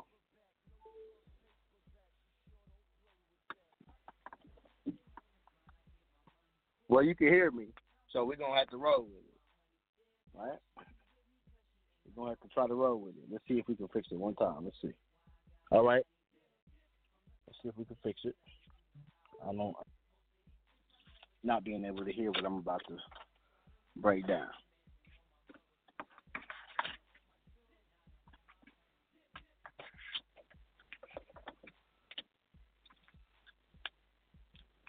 Okay. Just a second, y'all. We're gonna we're gonna get this situated here. Okay, how's that? Can you hear me okay now? Can I be heard? Go ahead and let me know, Hollywood, since you're in the back.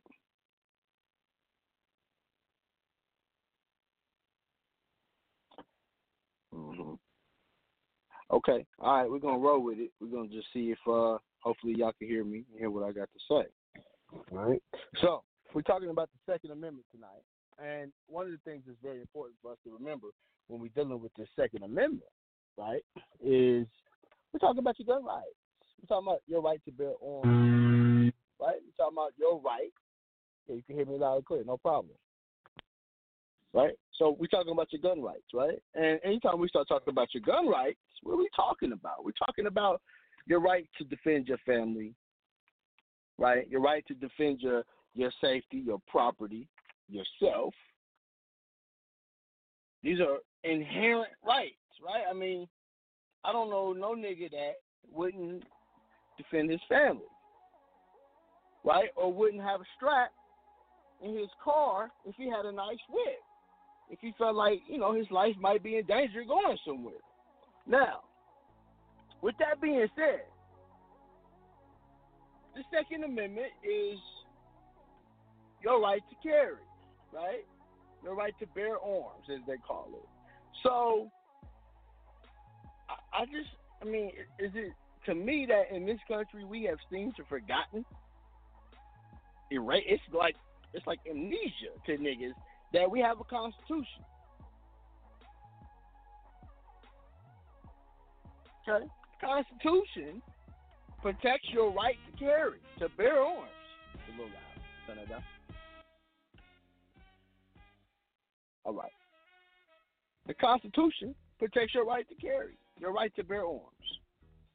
Right? Now, because mind you, the Constitution does not give you your right. It protects your God-given, natural, inherent rights, right? The rights that were given to you by your Creator. Okay? So, let's just get that straight right now. That the Constitution in no way, no shape, no form Does does does the Constitution give you your rights? Right? It just lays them out. Says, yeah, this is what this brother's rights is. Okay? So, with that being said, and we having the hardest time with this audio tonight. It's crazy. Hold on a second, y'all. Hopefully we can get this thing worked out. Okay, there we go. All right, so I apologize, too, if y'all having problems hearing me tonight with the audio. We're trying the best we can to get this audio thing worked out, man. Maybe every time we start dropping shit or we announce a topic, this is what happens. So, when we're looking at this whole Second Amendment, and, and I want y'all to, to really take this at heart, right? Because a lot of people fail to, you know, they fail to fully understand that if we don't have, like, if I restrict your right to carry, that restricts my right to carry. Okay? And so if we don't have a checks and balances here in terms of where you can carry and where you can't, and you have state legislatures who set the bar, or federal legislatures, right, who are setting the bar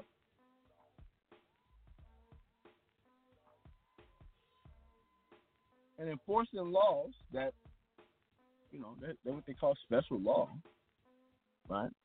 I'm sorry, ex post facto. You have to call it by its original name, because if you don't know what that is, well, it's law that was written after the fact. But let me pull it up for you in case you don't know.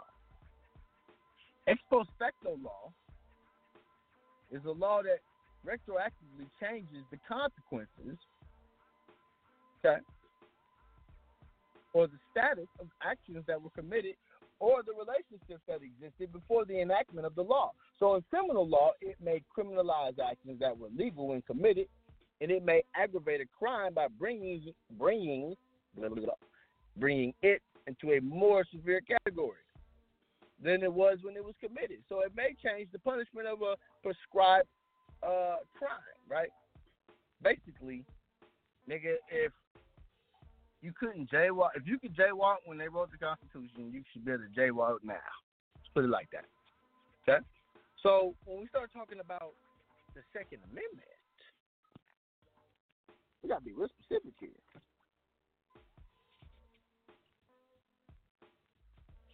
Right? Because if your right to carry has been restricted, now let me just put it in perspective for y'all, okay?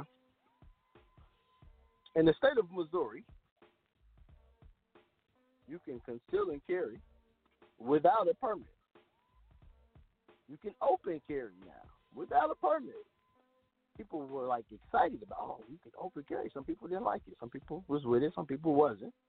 But let me let me put it in perspective for you.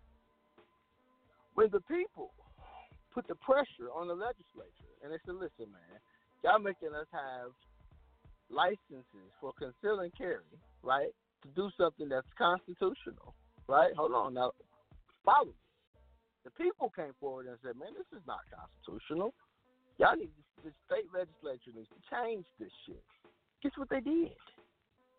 They made an amendment to their special law, their ex post facto law, right? And, and don't forget they have a corporate constitution, and we're going to talk about that too. But they make an amendment to pass the law in the state of Missouri and Kansas, by the way, that says that you can open carry, conceal and carry. You don't need a permit. Completely legal. Okay? You got other states that have done this. Okay? Then you got the stand your ground law and all this other shit, right? Now, why do you need statutes, right, to do something that's constitutional? The only reason why you would need to do that would be to control a particular group of people. These are what special laws are for,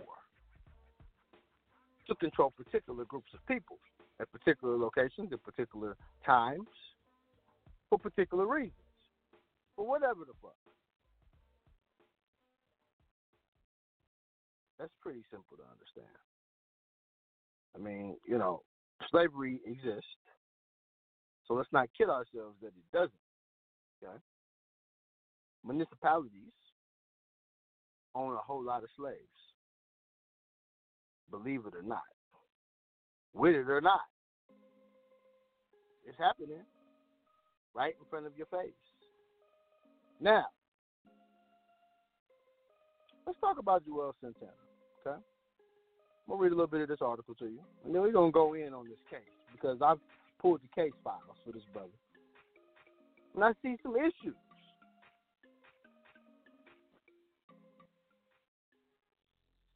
That's that Big Wap instrumental. Shout out to all my niggas getting Big Wap out there. Now,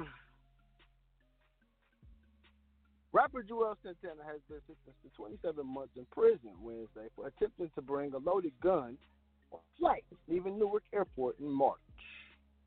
Court records show that in August, the New Jersey resident, whose real name was LeRon James, pleaded guilty to weapon possession by a convicted felon and carrying a weapon on an aircraft. What was he thinking? In a federal court in Newark. Now, the charges could have gotten him as much as five years behind bars. I actually registered that he was facing twenty, right? So, the thirty-six-year-old Santana, who remained out on bail, has been allowed to travel, but his movements were tracked by the government. He had to return home at certain times to meet a curfew, according to court documents. And in addition to performing in New York City, the Harlem native has been filming uh, his reality show. Okay, so on March ninth, the rapper arrived at Newark Airport at six p.m. for a six twenty-five flight. So he was already late as fuck, right? But he already checked in, so he thought he was just going to slide right through. So during the x-ray screening of his bag, a Transportation Security Administration agent identified a suspected firearm.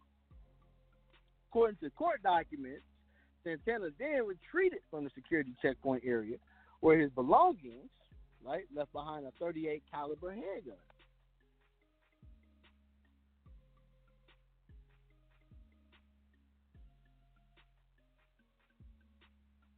Okay, so this nigga had a handgun. We need to ask ourselves, why the hell was this nigga traveling through the airport with a handgun? What was he? What was his intention? And it was loaded, by the way. Maybe he was a little fucked up or something. I don't know. But okay, he left behind a thirty-eight caliber handgun, a New York State driver's license. Well, there you go. And two bags. Okay, a search ensued to find Santana after he left the airport. Authorities said he returned himself into police custody about two days later. Santana previously had run in with the law enforcement. Okay, in two thousand eleven, he had charges for weapon possession and drug offenses. He pleaded guilty to marijuana distribution charge. Right, court records show this nigga has no. Um, I this nigga doesn't know the law at all. Now, in two other incidents, he pleaded guilty to violating a restraining order. Santana was not immediately taken into prison following his sentencing, having secured the government's permission to perform on Long Island on Friday.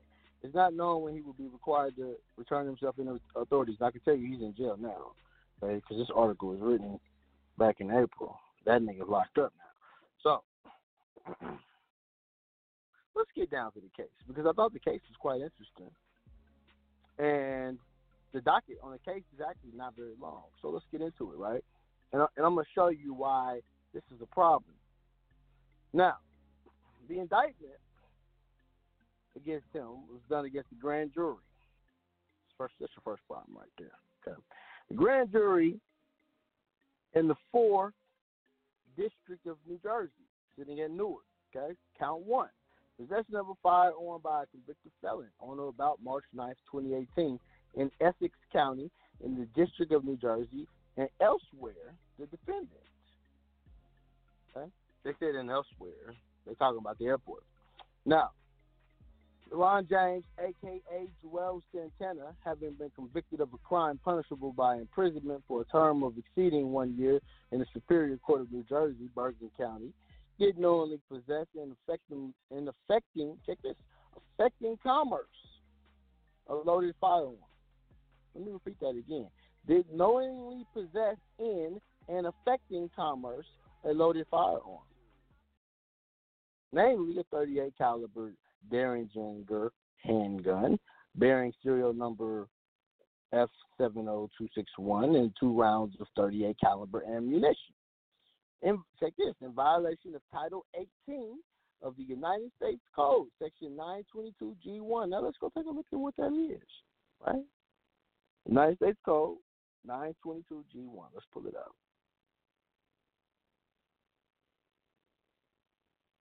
The U S Code nine twenty-two G one. Okay?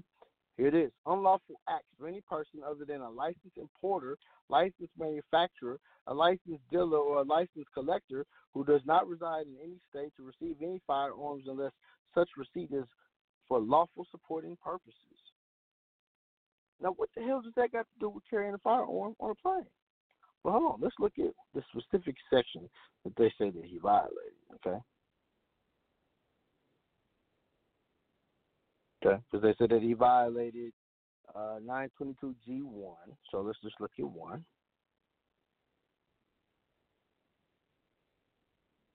Okay. One says, except for a licensed importer. Right, okay. So I read that one. Let's read B. Except for a licensed importer or licensed manufacturer to engage in the business of importing, manufacturing ammunition, or in the course of business to ship, transport, or receive any ammunition. Okay. Two, for any importer, manufacturer, dealer. So they said that he violated what looks like an import-export law, right? They're saying you got to be a, a, basically a customs agent to carry a firearm to and from. Now, that don't line up with the Constitution and the laws that I know. Okay, but then let's go to the next one because, I mean, these, these people, they, they're so egregious, right? They're just throwing the charges on you. And they don't care, do they?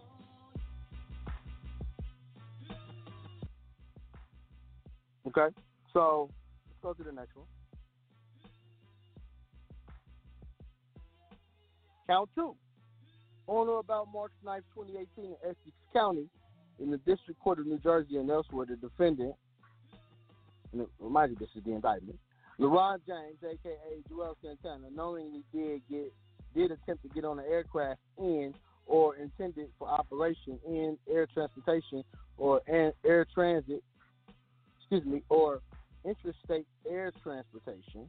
Okay, they put that in there for commerce. While in the possession of a concealed dangerous weapon that would be acceptable to him in flight. Now, this nigga is a public risk. Is what they're saying. He's a, oh, I can't think of the word. Something public. I, it'll come to me. Okay? Okay, because he, he becomes a problem. He's affecting commerce now, according to them. Right? But let's keep going. In violation of Title forty-nine, United States Code, Section four six five oh five B one. So let's look at that one. Okay, so they're trying to say that he's not an agent, so you're in violation of that. Then they're trying to say that he's in violation of Title forty-nine. So let's look at Title forty-nine, Section four six five oh five.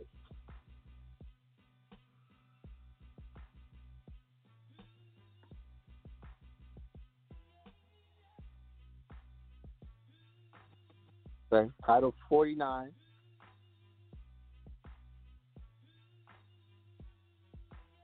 U S C Section four six five oh five B one. U S C four six five oh five B one. Let me pull that up for y'all.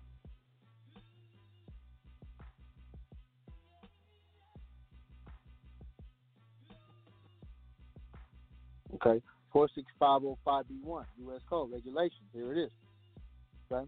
Except as otherwise provided in part regulation prescribed or order issued by the Secretary of Transportation or the Administration or the Administrator Of the, of the Transportation Secretary, administration with respect to security dues and powers designated to be carried out by the Administrator of the Transportation Security Administration or the Administrator of the Federal Aviation Administrator, Administration with respect to aviation safety duties and powers designated to be carried out by Administrator of the Federal Aviation Administration, which takes effect with a reasonable time prescribed by the Secretary of the Administrator. You, you see how to keep going back to that shit?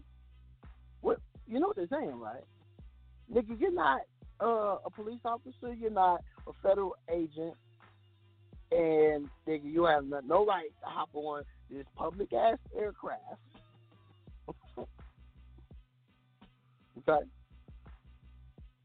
Knowingly hopping on a public aircraft, right? Made it worse when he ran away from, from the pistol. He would have done better to stick with it. So, he made it worse by running away because... Listen, had he stuck with it, he could have said, you know, this is, this is my personal property, and, you know, so my life was in danger, and I got a Second Amendment right to carry. But no, no, no, no, no, no, no, no. That ain't what they threw on him. Man, this, these charges ain't got nothing to do. This indictment has nothing to do. I mean, nothing. Nothing to do with an aircraft in terms of him bringing a firearm on there personally. This is all to do with, nigga, you're not an agent. You're not, you're not one of us. Okay? But let's keep going. Forfeiture allegation. The allegations contained in counts one and two of this indictment are incorporated by reference as though set forth in full herein for the purpose of alleging forfeitures pursuant to eight U S C nine twenty-four D and twenty-eight U S C twenty-four two forty-six, excuse me, twenty-four sixty-one C. Okay? So you can go pull those particular codes, and then they'll tell you further why they're charging him with this.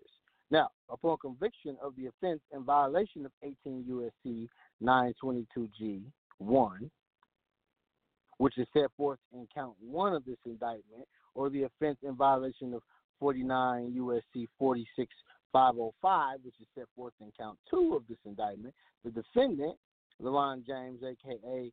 Joel Santana, shall forfeit to the United States any firearm and ammunition involved in or used in the commission of such offense, including but not limited to the following: caliber uh, Del- uh, Derringer handgun and two rounds of thirty-eight cal- caliber ammunition. Then they, they wrote a true bill, and somebody signed it, and then they redacted it, and then it's a four-person. Okay, and then uh, you have the U S state attorney for that state that that they put that in there. Now, that was the indictment, real short indictment, but we're going to go into the actual, I like to call it the suit that they went in on. So let's pull that up. Okay. Now, United States District Court, the District of New Jersey. Okay, it says that I, this is a U S United States of America versus LeRon James. Okay, Honorable Mark F. Uh, magistrate, uh, look, he's a magistrate. Criminal complaint says, I, Eric Lynch, being duly sworn, state the following is true and correct. Now, this ain't nothing but an affidavit that he did against them. All they doing is affidavits. All this shit could have been rebutted. This nigga said, fuck it, I'm gonna take the plea deal. Now, I, Eric Lynch, being duly sworn, state the following is true and correct to the best of my knowledge and disbelief. See attachment A. I further state that I am a special agent with the with the, uh, we're going to, we ain't even going to say their name, okay? And this complaint is based on the following facts, continuing on the attached pages, okay? So, you see, they got some alphabet boys involved, okay? Now, the task force uh, officer, Lynch, attested to this affidavit by a telephone pursuant to the Federal Rules Criminal Procedure four point one B two A. Look at that. He attested to the affidavit by a phone? Uh, nigga, what? Man, I would be rebutting all of this starting from the affidavit. How you gonna rebut something by the phone? Okay, attachment A, count one: possession of a firearm by a convicted felon on or about March ninth, twenty eighteen, in Essex County in the District of New Jersey and elsewhere. The defendant, LeRon L. James, having been convicted of a crime punishable by imprisonment for a term exceeding one year in the Superior Court of New Jersey, Bergen County, did knowingly possess in and affecting a commerce, see, a firearm, in affecting commerce a firearm, namely a loaded thirty-eight caliber Derringer handgun bearing serial number F two oh six one and two rounds of the thirty-eight caliber ammunition. Okay, so we we, we went through all of this. Now hold on. Okay, uh. I want to point something out to y'all here. Just because they keep saying that he's affecting commerce. But how did he affect commerce? He didn't get on the plane. Matter of fact, he was he was running behind. He was late. He probably wouldn't have made it to get on the plane if he got there at six o'clock. Right? Now, I got my little pistol in my backpack. And if I'm running behind, right, and I don't check my backpack, I might forget the pistols in there, right? Might forget you got it in there. It's possible. It happens. It is possible. This shit actually does happen. But how do you defend yourself when stuff like this happens?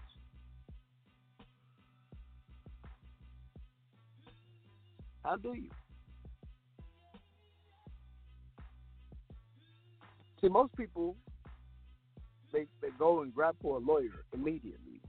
But why would the lawyer be your first defense when you have things like the Constitution that clearly state the very opposite of what these people are trying to uh, do, you know, in terms of pursuing the laws, the laws that they create. Now, having been convicted, LeBron L. James, of a crime punishable by imprisonment for a term exceeding one year, okay, he knowingly did attempt to get on an aircraft in or intended for operation in air transportation or interstate air transportation. Now, what's interstate commerce? Let's just look that up because I want y'all to understand what interstate commerce is so y'all can get it. Hold on. Let me put a definition up. Okay. Interstate commerce. Definition. Here we go. Interstate commerce crosses state lines and is within the federal government's authority to regulate if it chooses. See that? Interstate commerce is conducted within the state's borders. State law applies. Unless a preemptive federal law applies, interstate commerce occurs between different states. Okay? So, and let me pull up another definition for y'all. Let's go here. This may explain it even better. Okay. The Interstate Commerce Improvement Act, okay? Um, it prohibits, with the exception of employees of local government, any county, municipality, or other political subdivision or state, adopting, enforcing an ordinance, resolution, rule, or policy that creates a protected classification or prohibits discrimination on the basis not contained in state law. See, each state got these interstate commerce rules about how they do commerce under the federal government. Now, and shout out to Jonah Bay for dropping this information on me, dog, because this is powerful. You have what's known as the Judiciary Act. And we're going to get into that, and I'm going to show you why the Judiciary Act makes all of this shit unconstitutional. Right? Because why? It was done under the Fourteenth Amendment. Now, your Fourteenth Amendment is unconstitutional. We know that. We know that to be true. Right? You've even had, um, you've even had your, um, your congressional records. Okay? You got the congressional records, nineteen sixty-seven, where all the senators, they come together and they tell you, man, this thing's unconstitutional. Okay? So, let me go back to the case. I'm almost done here.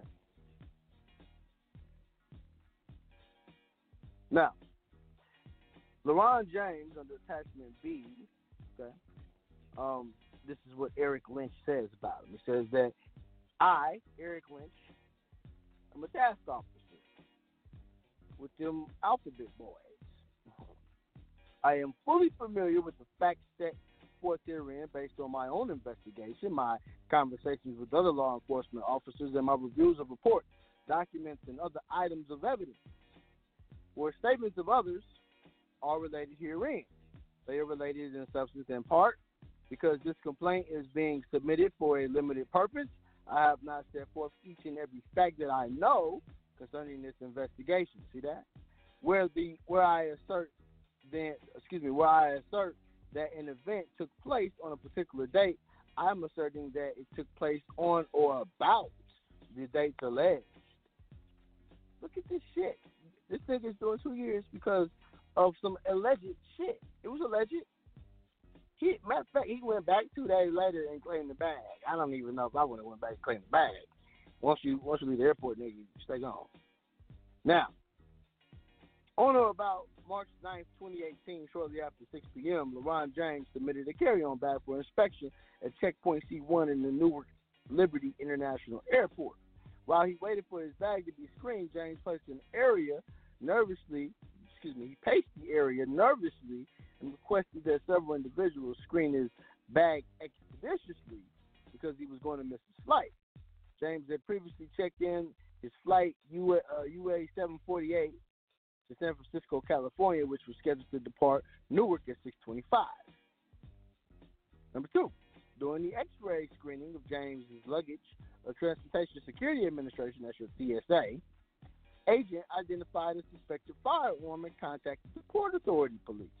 Upon seeing that his bag had garnered additional attention from the T S A security screening, James retreated from the security checkpoint area without his belongings and departed Newark Airport in a taxi. James was identified in part by his New York State driver's license and the boarding pass for his intended flight, both of which were left behind. Which would mean that he sent his bag through first. Must have two bags. Or all his shit was in one bag. I don't know, either way. The fuck was he thinking? Seriously, dude. Number two. Number three, sorry. Further investigation of James' carry-on bag revealed that it contained a thirty-eight caliber handgun, which was loaded with two caliber bullets. Number four. Being recovered in New Jersey on or about March ninth, twenty eighteen, firearm moved in interstate commerce. The firearm moved in interstate commerce. You, you get that? In addition, the firearm is operable and is designed to ex- expel a projectile by the action of an explosive. What the fuck? They just, well, they're really embellishing, aren't they? Number five. James has been convicted of a felony in the past, including the twenty thirteen conviction for manufacturing, distribution of, dispensing, of controlled dangerous substance in violation of the N J List New Jersey S A two C three five five A one. That offense is punishable by a term of imprisonment for exceeding one year. Now, I'm going to tell you something. This shouldn't even be included. Why are you including my prior history? That should not even be an issue in this case. But they're including that in there. See? There's a lot of problems with this case. Now, let me show y'all something, because this is interesting, right? So the Judiciary Act, like I said, shout out, shout out to Jonah, man, for, for showing this to me. But the Judiciary Act of eighteen sixty-nine, sometimes called the Circuit uh, Judges Act of eighteen sixty-nine, is a United States statute which provided that the Supreme Court of the United States would consist of the Chief Justice in the United States and eight associate justices. Establish separate judgeships for the U S. Circuit courtships, excuse me, the U S. Circuit courts, and for the first time included a provision allowing federal judges to retire without losing their salary. Now, this is the most recent legislation altering the size of the Supreme Court. It says that being enacted that by the House of Representatives in the United States of America and the Congress assembled, that the Supreme Court of the United States shall hereinafter consist of the Chief Justice of the United States and eight associate justices, and six of whom shall constitute a quorum. And for the purpose of this act, there shall be an, uh, appointed an additional uh, associate judge of the said court.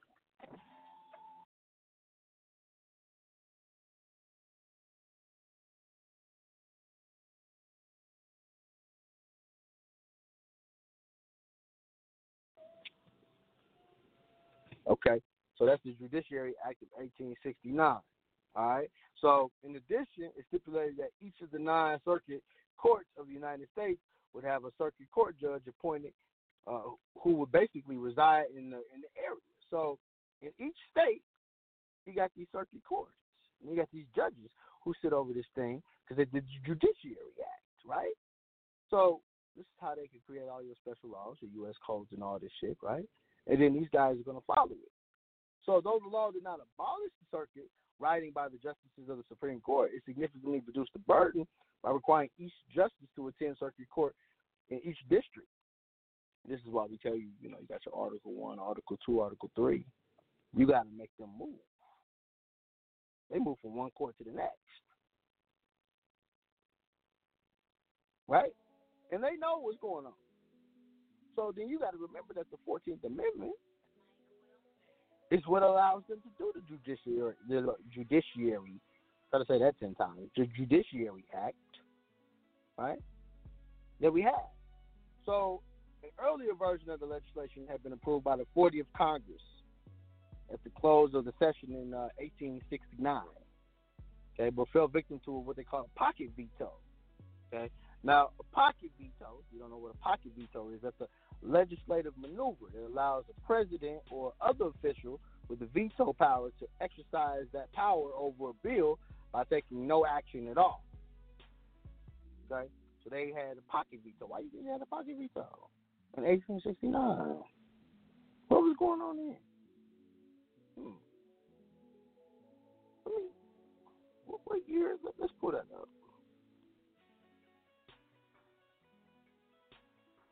Hmm. So, eighteen sixty-seven, we had the Reconstruction Act. And then in eighteen sixty-nine, we had a pocket veto. We should be asking ourselves why this was going on. Why was there a pocket veto, and why was the fortieth Congress at the end of it, end of legislation, how come nobody was there to vote? What was going on at that time period? What was they were still reconstructing the government? Because then they came in with the Judiciary Act of eighteen oh one. Now, let me show you something. Hold on. eighteen, excuse me, not eighteen oh one, eighteen sixty-nine. Now, let me, let me pull up Fourteenth Amendment. Okay. Because the Fourteenth Amendment, oh, I love it. Hold on. Okay. All right, here we go. Fourteenth Amendment to the Constitution was adopted July ninth, eighteen sixty-eight, and as the Reconstruction Amendment, arguably one of the most consequential amendments, right, to this day. The amendment addresses citizenship rights and equal protection of the laws and was proposed in response to the issues related to former slaves, former Moors, following the American Civil War. Now, check this out. If in eighteen sixty-eight, they created the fourteenth Amendment. eighteen sixty-nine, it did the Judiciary Act. Okay? And you want to tell me that they didn't reconstruct history? That they not been creating their own laws? Now, you also have to look at what's known as the Council of Law Revision. Let me pull them up.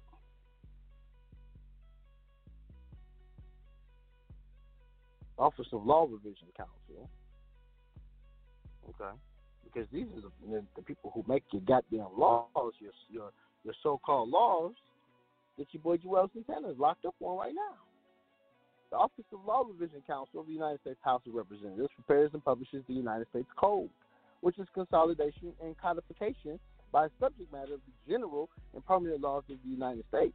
So the office was created in nineteen seventy-four when the provisions of Title two, Section two oh five, House Resolution nine eighty-eight thirty-eight, United States Congress were enacted by Public Law ninety-three. You see, the Law Revision Council is a group of private lawyers. The council takes each act of Congress that covers more than one subject, and they make the revisions indicated to each title under the, the code. So they basically have the discretion to write law.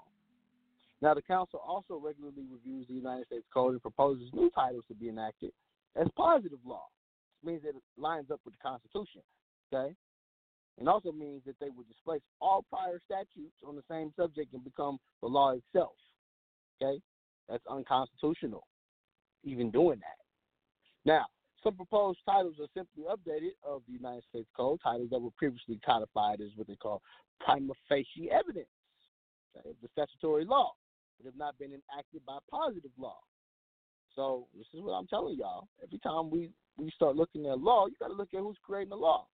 So your boy Joel Santana got locked up under eighteen U S C nine twenty-two G and forty-nine U S C uh, four six five oh five B one. These codes don't have nothing to do with him having a firearm personally. Now let me show you, because I already showed y'all those laws. But let me pull up the Second Amendment. The Second Amendment of the United States Constitution, and I'm going to read the one in my state, too, because I don't want y'all to think that I'm on some federal shit. I'm going to read both. The Second Amendment of the United States Constitution reads as well, right, a well-regulated militia being necessary to the security of a free state. We know what a state is, right? The right of the people to keep and bear arms shall not be infringed. Such language has been considerable debate regarding the amendment's intended scope. On one hand, some believe that the amendment's phrase, the right to, of the people to keep and bear arms, creates an individual constitutional right for citizens of the United States. Now check it out. If you're a citizen of the United States, the reason why they wrote it like that so ambiguously is because you don't technically have a right to bear arms. You have a privilege under the Fourteenth Amendment. This is what they've given you is a privilege because you've taken United States citizenship and you've decided to be that. Right? Now, if that's what you want to be, that's cool. That ain't no problem. Just understand that you're regulated by codes and statutes. You're not a, a sovereign. Like your boy said, I'm sovereign. I can do that. You can't do that unless you're sovereign. This is, I mean, I'm showing y'all the codes. So, on hey, here we go. On one hand, some believe that the amendment's phrase, the right of the people to keep and bear arms, creates an individual constitutional right for citizens of the United States. Okay? Some believe that. Isn't that interesting? Now, on the other hand, under this individual right theory, that's what they call it, the United States Constitution restricts legislative bodies from prohibiting firearm possession, or at the very least, the amendment renders prohibitory and restrictive regulation presumptively unconstitutional. On the other hand, some scholars point to the prefatory language as a well-regulated militia to argue that the framers intended only to restrict Congress from legislating away a state's right to self-defense. But that's bullshit. We know what they meant. Now, in nineteen thirty-nine, the U S Supreme Court considered the matter of the United States versus Miller, where the court adopted a, what they call a collective rights approach. In this case, determining that Congress should regulate a sawed-off shotgun that had moved in interstate commerce under the National Firearms Act of nineteen thirty-four. There you go. So because of the evidence, did not suggest that the shotgun, quote, has some reasonable relationship to the preservation or efficiency of a well-regulated militia, end quote, that the court could then explain that the firearms included the Second Amendment to ensure the effectiveness of the military, because whoever it was that was carrying the shotgun didn't use the Constitution and make themselves a party to it and say, listen, uh, here's the state constitution in which I'm a party of, and those bullshit laws don't apply to me. Now, the precedent stood for nearly seventy years when in two thousand eight, the U S Supreme Court revisited the issue in the case of the District of Columbia versus Heller. Plaintiff in Heller challenged the constitutionality of the Washington, D C handgun ban, a statute that has stood for thirty-two years. Many consider the statute the most stringent in the court in the nation. In a five to four decision, the court meticulously detailing the history and the tradition of the Second Amendment at the time of the Constitutional Convention, proclaimed that the Second Amendment established the individual right for U S citizens to possess firearms and struck down the D C handgun ban as a, a violative of that right. The majority carved out Miller as the exception to the general rule that Americans may possess firearms, claiming that law-abiding citizens cannot use sawed-off shotguns for any law-abiding purpose. So which law are you abiding by? Right? Because there's no purpose in their codes that says that you can carry a, uh, even a shotgun, sawed-off shotgun, this or that. They don't want you carrying it. Guess what? It's not in their codes. The Constitution doesn't prohibit that, though. So why are they prohibited?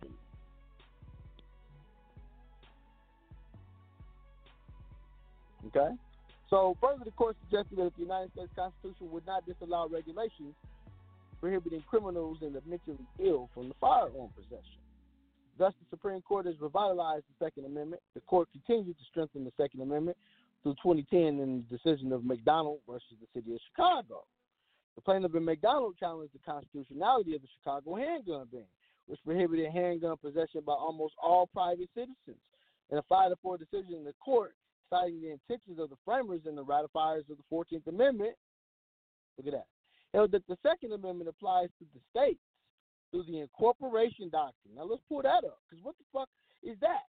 The incorporation doctrine, if you don't know, is a constitutional doctrine through which the first ten amendments of the United States Constitution, known as the Bill of Rights, are made applicable to the state through the Due Process Clause of the fourteenth Amendment. Prior to the doctrines and the Fourteenth Amendment existence, the Bill of Rights applied only to the federal government and the federal court case, the states and the courts, which would choose to adopt similar laws, but were under no obligation to do so. After the passage of the Fourteenth Amendment, the Supreme Court favored a process called selective incorporation. This basically, under selective, this is what they call the incorporation doctrine, okay? This is a constitutional doctrine where Uh, selected provisions of the Bill of Rights are made applicable to states through the Due Process Clause of the Fourteenth Amendment. So they they choose, they pick and choose what the fuck is applicable to them through the Fourteenth Amendment. So after the passage of the Fourteenth Amendment, the Supreme Court, right, they start using the selective incorporation shit where they say, ah, oh, okay, this applies, this don't apply, this this applies, this don't apply. So this is where you get the Judiciary Act that I just showed you, okay? Now under selective incorporation, the Supreme Court would incorporate certain parts of certain amendments rather than incorporating an entire amendment at once. So, as a note, the Ninth Amendment and the Tenth Amendment have not been incorporated, and it's unlikely that they'll ever be. The text of the amendment directly interacts with state law, and, it's, and the Supreme Court rarely relies on the Ninth Amendment when deciding cases. See? So, all right, First Amendment, Uh, partial incorporation. First Amendment, the right to indictment by a grand jury has not been incorporated. Okay? Third Amendment, no incorporation. Okay? Uh, Second Amendment. Sixth Amendment, the right to a jury selected from residents of a crime location has not been incorporated. Seventh Amendment, no incorporation. The Fourth Amendment. Okay, so here we go. The, the First Amendment, the Second Amendment, the Fourth Amendment, they're all under full incorporation. The Sixth Amendment, the Fifth Amendment, and the Eighth Amendment are under what they call partial incorporation. And the Third Amendment and the Seventh Amendment are under no incorporation. Isn't that some interesting shit? That's your incorporation doctrine. Oh, boy, but the rabbit hole goes deep. Okay? So then you have your Supremacy Clause, okay? So your Supremacy Clause is Article, what is it? Uh, hold on, let me pull it up.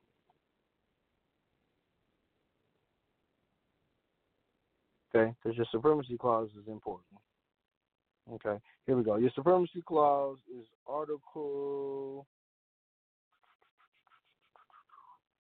I'm sorry, I'm horrible. I'm at number six, Article six.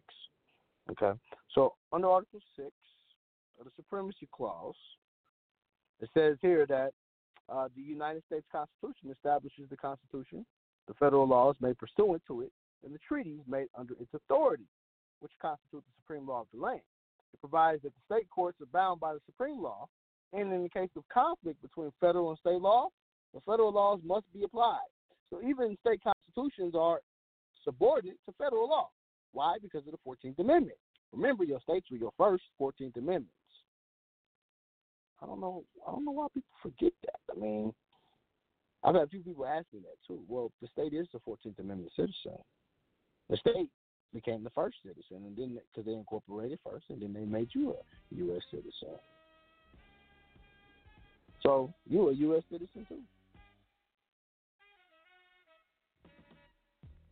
Welcome to this hour. Okay? Now, and, and I want y'all to stay with me on this because when we're talking about, I really thought this show was going to have more people on tonight, to be honest with you. But it's okay. Those who need to hear it will hear it. Okay? So when we're talking about the Supremacy Clause, what we're talking about is essentially the fact that every law that they passed, okay, like these laws that your boy Joel's is under, these U S codes that charged him with, eighteen U S C, forty-nine U S C, under the Supremacy Clause, those laws don't apply. Why don't they apply? They, they don't apply because if they did apply, well, I should say they do, they applied in him. But under, under the Supremacy Clause, they don't apply, right? Because if they did, they would be in violation of the, the Supremacy Clause, which says that the Constitution it's the supreme law of the land. Now, let me pull something for y'all. Okay, I'm going to pull my state constitution.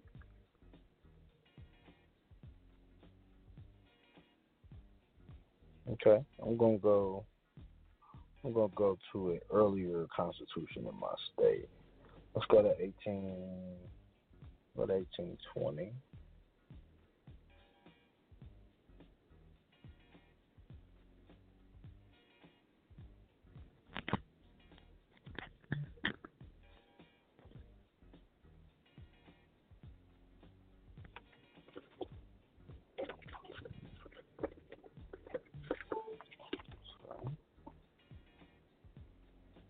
Okay, so under the eighteen twenty Missouri, I'm going to go to the Missouri Bill of Rights here, okay? And I want to pull up an older one, though. I like to pull up, I like to go into the older shit, though. Let me see here.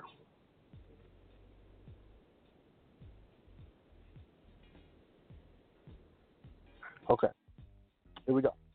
So, this is the eighteen twenty Missouri Constitution, okay?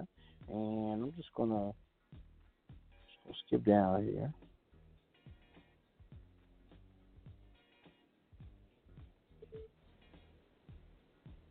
Okay, because you got to go into these things and you really got to look um, specifically. You know, a lot of these older constitutions, I recommend that you go in before they did the Fourteenth Amendment. Because if you go in before they did the Fourteenth Amendment, what happens is, is that you're using organic constitutions for the organic state. So in the Declaration of Rights, here we go, eighteen twenty Constitution. Number one, it says that all the political power is vested in and derived from the people. Number two, it says that the people have of the state have the inherent, sole, and exclusive right regulating the internal government, police thereof, and altering and abolishing their constitutional form of government whenever it may be necessary for their safety and happiness. Number three, it says that the people have the right to peaceably assemble for their common good and to apply those vested with the powers of government, redress of grievances by petition or remonstrance, and that their right to bear arms in defense of themselves and, and the state cannot be questioned. What did it say? The right to bear arms in defense of themselves and the state cannot be questioned. Ah, it's right there. I don't even have to read no more. Now, I'm going to pull, that's eighteen twenty, that's the Missouri Constitution.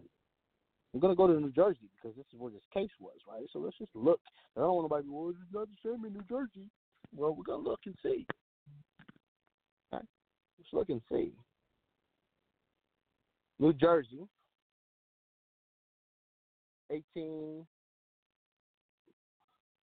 hundreds Constitution. Let's just pull it up. I'm not sure. It's been a while since I've looked at a New Jersey Constitution. Okay, I think I got one. Matter of fact, I think I got one from New Jersey. Let me, let me see if I can pull it right quick, y'all. Y'all give me a second. I think my good brother Eugene O did one recently. Let's let me pull it. Let me see. Let's see what year he used. Good, the brother did. Yeah, so this brother used one. So I'm gonna look at what year he used. He used the eighteen forty-four New Jersey Constitution. So let's pull that one. eighteen forty-four. Okay, New Jersey Constitution. Okay, I'm gonna pull up a P D F of it. Just a second. Here we go. Now, under the eighteen forty-four New Jersey Constitution. Oh look, it's shit's already highlighted. Here we go. Okay. We the people of the state of New Jersey granted the Almighty God for the civil and religious liberty He hath so long permitted us to enjoy, and look, when well, they were so fancy with their words, right? And looking to Him for a blessing upon our endeavors to secure and transmit the same unimpaired to succeeding generations, that's you and me, do, and that's, that's also what they call posterity, okay? Do ordain and establish this Constitution. Article one, Rights and Privileges. Number one, all men are by nature free and independent and have certain natural and unalienable rights, amongst which are those enjoying and defending life and liberty, acquiring, possessing, and protecting the property, and pursuing and obtaining safety and happiness. Number two, all the political power is inherent in the people. The government is instituted for the protection, security, and benefit of the people, and they have the right at all times to alter and reform the same whenever the public good may require it. Number three, no person shall be deprived of the uh, in excuse me insatimable. In, in, first time I've ever seen that word, y'all. I'm sorry. Insatimable, insatimable privilege of worshiping Almighty God in the manner agreeable to his dictates of his own conscience, nor under any pretense whatsoever compelled to uh, attend any place of worship, contrary to his faith and judgment. Nor shall any person be obliged to pay tithes, taxes, or other rates for buildings or repairing any church or churches, place or places of worship, or for the maintenance or any minister or ministers, contrary to what he believes to be his right or hath deliberately or voluntarily engaged to perform. Now, anytime the state makes you pay a tax on your house, you're paying to the state. The state is a religious organization because they organize under, under the articles of their incorporation doctrine. They're a religious association. Go back and look at um, super injunction. You'll see it. Now, number four, there should be no establishment of religion. Let me see. Yeah, well, they, well, we know that they can't establish religion. Okay, I'm sorry, y'all. People hit me like crazy right now. Okay, there should be no establishment of religion or religious uh, sect in preference to another. No religious test shall be required in qualification of any officer. Now, let me say something. Anytime, right, and they talk about officers of the public trust. Now, anytime you, you, you're carrying your weapon, you, you're protecting, you know, your vessel, you know, and even under religious law, you could say that your pistol was part of your religious attire. But that's another subject, okay? Now, here we go. Let me keep going because I want to get to where they have this in here, okay?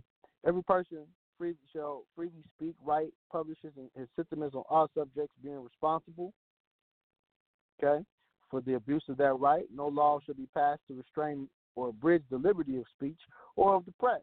And in all prosecutions or indictments for libel, the truth may be given in evidence to the jury, and if it shall appear to the jury that the matter shall be charged as libelous is true, and it was published with good motives for the justifiable ends, and the party shall be acquired, and the jury shall have the rights to determine the laws and the facts. Okay, now let's get down to it. The right of the people shall be secure in their persons, houses, papers, and effects against unreasonable searches and seizures, and shall be and shall not be violated. No warrant shall be issued upon probable cause, supportive affirmation, or particularly describing the place to be searched and the papers to be seized. The right to a trial by jury shall remain violated. The legislative authority may authorize the trial of a civil suit when the matter is in dispute does not exceed fifty dollars. Okay? All right. Now, eight, in all criminal prosecutions, the accused shall have the right to a speedy and public trial, impartial jury, okay, and to be informed of the nature of the cause of the actions. Okay, number nine, no person shall be held to answer for a criminal offense unless on the presentment or indictment of a grand jury, except of cases of impeachment or in cases cognizable by justices of the peace. Okay. All right, now let me just skip down here.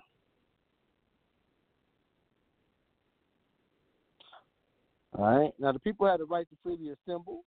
Okay, no person shall be in prison for any debt. All right. There's a lot of people getting in prison for debt. That's child support right there.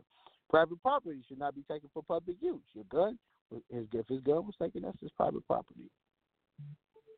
Okay. The enumeration of rights and privileges should not be construed to impair and deny uh, those retained by the people. Okay. And then they start going into rights of suffrage and all of that. Um, I don't too much like that one when it comes to the gun rights, though. Let's go to another one.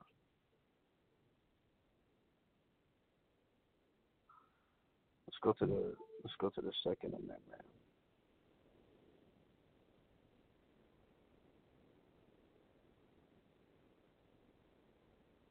Okay. All right. So here we go. New Jersey. Uh, let's pull up. I'm gonna pull up y'all Second Amendment in New Jersey. eighteen forty-four. Hmm. Maybe I overlooked it, but, you know, here's the thing about it. Even if I did overlook it, the supremacy clause. So let's let's just say, let's just say, because I've heard people say, well, my Constitution doesn't include it, right? And for the sake of us being on the air, I won't take up too much time, but even if you don't see it in your Constitution, you can still use it in another state's Constitution. Why? Because of the Supremacy Clause and the Full Faith and Credit Clause. All this shit applies all across the board. All right. So I've taken up a lot of time tonight, running my mouth. Hopefully y'all, y'all got with me on this shit tonight, because I, I was dropping it. I was going through a lot of different things. So I give y'all some shit to talk about, to think about. Sit back and, and really, you know, sit back and really chew on this shit, because the rabbit hole goes quite deep. It goes quite deep.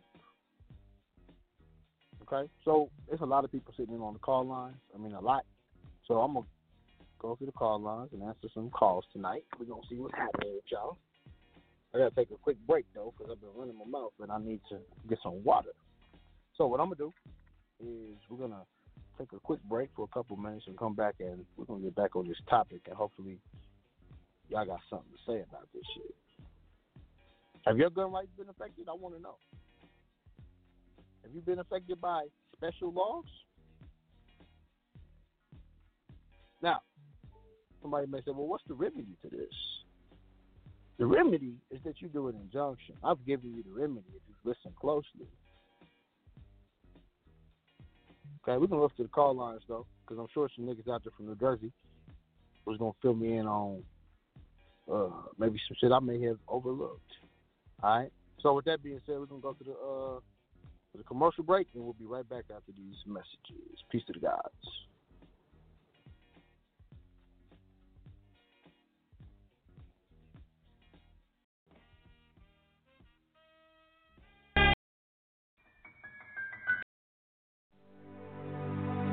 You know, happiness is a dimension of our own nature.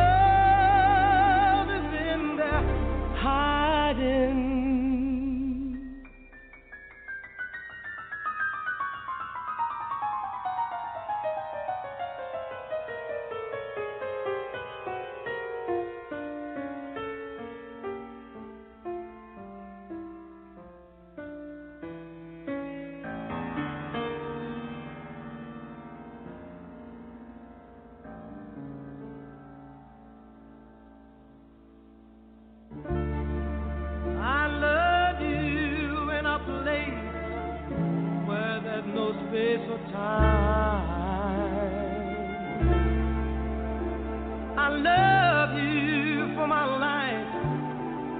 You're a friend of mine. And when my life is over, remember when we were together. We were alone, and I was singing this song to you.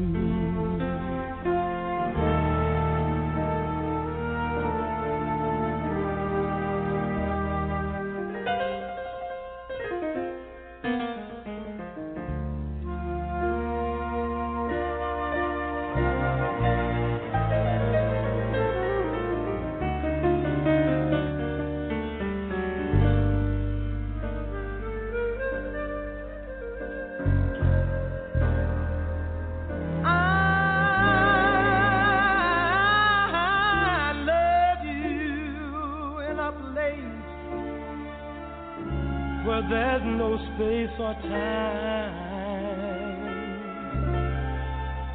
I love you for my life. You're a friend of mine. And when my life is over, remember we were together. We were alone and I was singing this song to you. We were alone and I was singing this song to you. We were alone and I was singing this song.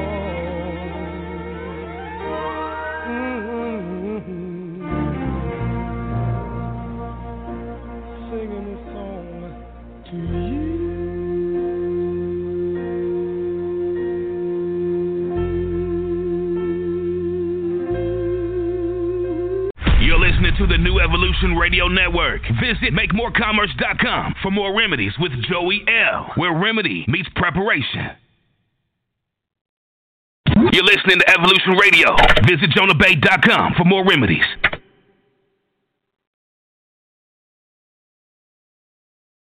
Tune in every Monday from ten a.m. to twelve to Awake with Offset on Evolution Radio, where the revolution is the evolution.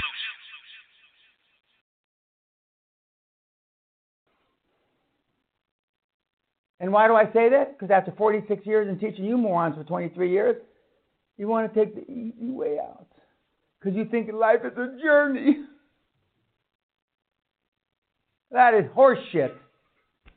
Life's a journey if you're a moron and you're retarded.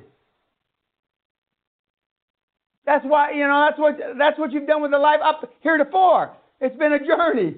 And how good is the fucking journey? You tell me.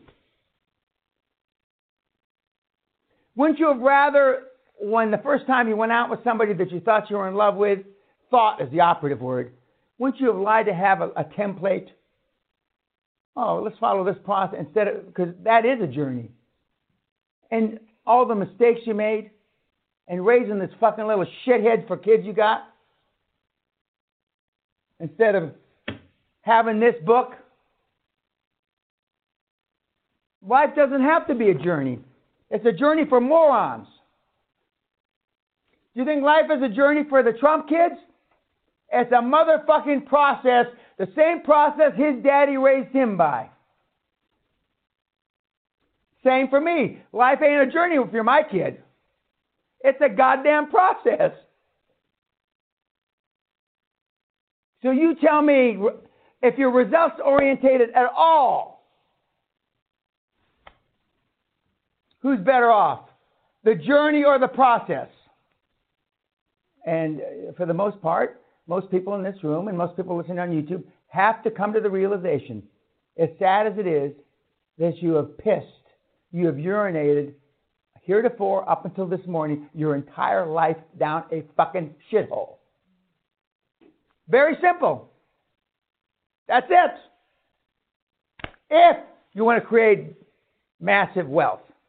If you just want to be a happy, slappy housewife from fucking Dundee or a happy slappy bimbo from fucking Toronto, or a happy slappy guy who goes to the Little League games in Mesa, Arizona, then that's okay. But if you want to create some fucking money, and money's not everything, but if you don't money, think money can buy happiness, you don't know where to fucking shop. Say that with an Irish accent. You don't know where to, what's okay. If, if you don't think money can buy happiness, you don't know where to shop. If you don't think money can buy happiness, you don't know where to shop. Correct. uh, correct. And But I mean, you can get money and then go save the world. You can get money and save the forests in Brazil. You make money and go save global warming, which I don't believe in. You just, I mean, and save the uh, the kids in Biafra and all that shit. But without money, you can't save a fucking thing. Don't you understand? Don't the fucking idiots on YouTube understand that? Until you make some shekels. Until you make some fucking coin. You can't help anybody. Because if love got the job done, you wouldn't all be fucked up.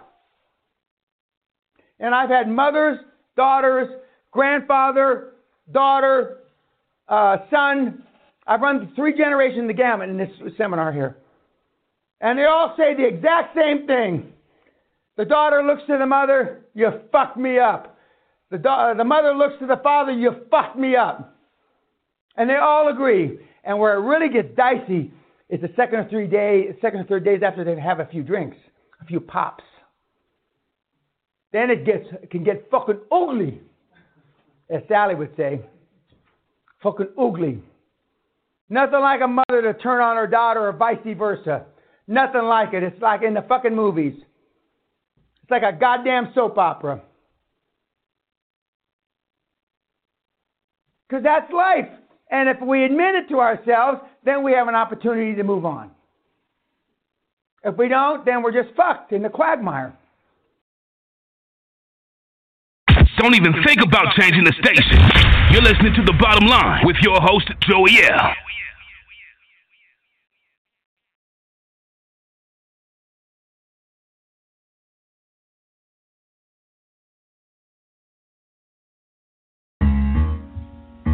Yeah. Come experience life as we know it. As some of you should know it. Yeah, yeah. Place. Marcy. All right, all right, all right, all right. Peace to the gods. We back.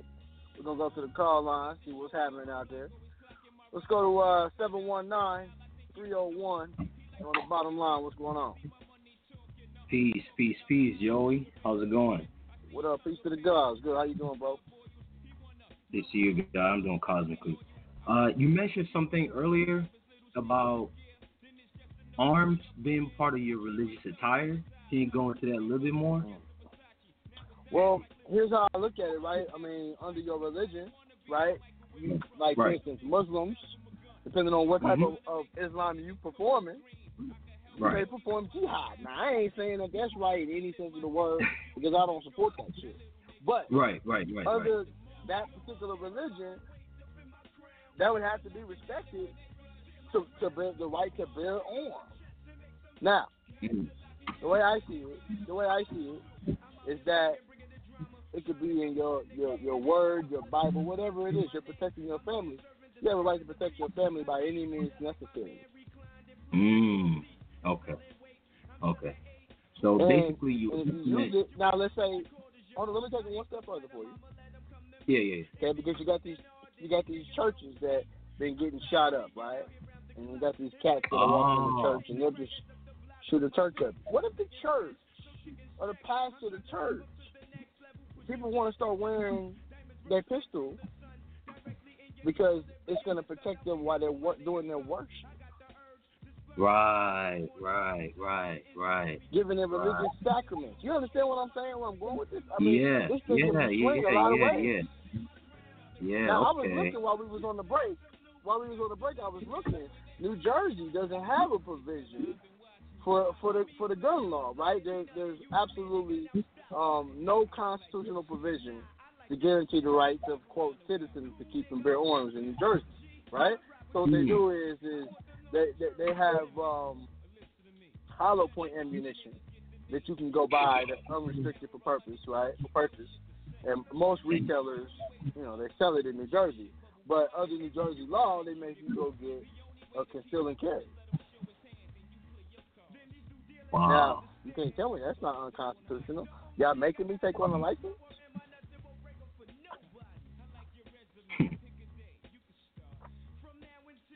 Yeah, man. So you can implement the fact that... Yeah, yeah, yeah, yeah. That there's been things going around that's been getting within you and your divine God and things like that, and we can also implement the Constitution and find, like, maybe a passage from the Bible saying to, you know, worship God at all costs, something like that, and then implement that into an injunction for the trust where the gun. I don't see why. I don't see why you couldn't. Yeah, I don't. I don't see why. I don't really don't see why you couldn't. You know, because if if you're operating privately, anyways, you, you, the gun is not owned by you, it's owned by a trust. You would be a trustee, but, you know, you, you're protecting that trust. And even if that trust is a religious trust or a church, you know, oh. you gotta you gotta protect that. So really the most efficient way to create a, a trust for your, your arms is through a religious trust. I would think so, especially in the United States like New Jersey. Wouldn't that make sense? Because in places like that where they're, they're trying to force people to get firearms, your only other option would be to go private. That is absolutely brilliant. That is, that is, that is yeah. very brilliant. Yeah. Okay.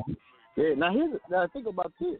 He could have, Jarrell could have used that, and he said, "Man, that, that that pistol don't even belong to me. That belongs to the trust." Right. And that pistol's used for, you know, that pistol's, yeah, that pistol's protect, to protect religious sacramonies. You see, if niggas right. are really thinking, they'll find solutions to their problems.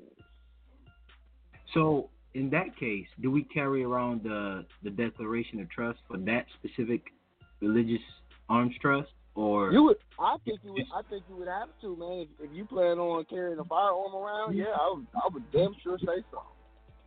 So that is a no permit. The private. On the private side, yeah. it, it would have to be, right? It's in gotcha. the trusted interest, of de- in the declaration. Gotcha, gotcha. Okay, all right, all right, yeah. Be- you, because that's... what would happen if you if you bought a, a if I gave you a gun in the private, right? Or like if you was like a family member and I and I and I gave a gun over to you, you know, if I passed away or something and you inherited the gun. Then you didn't buy mm-hmm. it, so then you could automatically put it in your family trust because normally they got titles to ship a gun. I'm transferring it to my family trust. I don't own it, and it, or it's a religious trust, whatever type of trust it is. And now I'm right. just a trustee for this thing. Right, right, right, right. That's beautiful. That's beautiful. So another thing regarding the declaration is, is an unsworn declaration required for the Declaration of Trust? Well, I would take let's get more specific about your question about an unsworn declaration.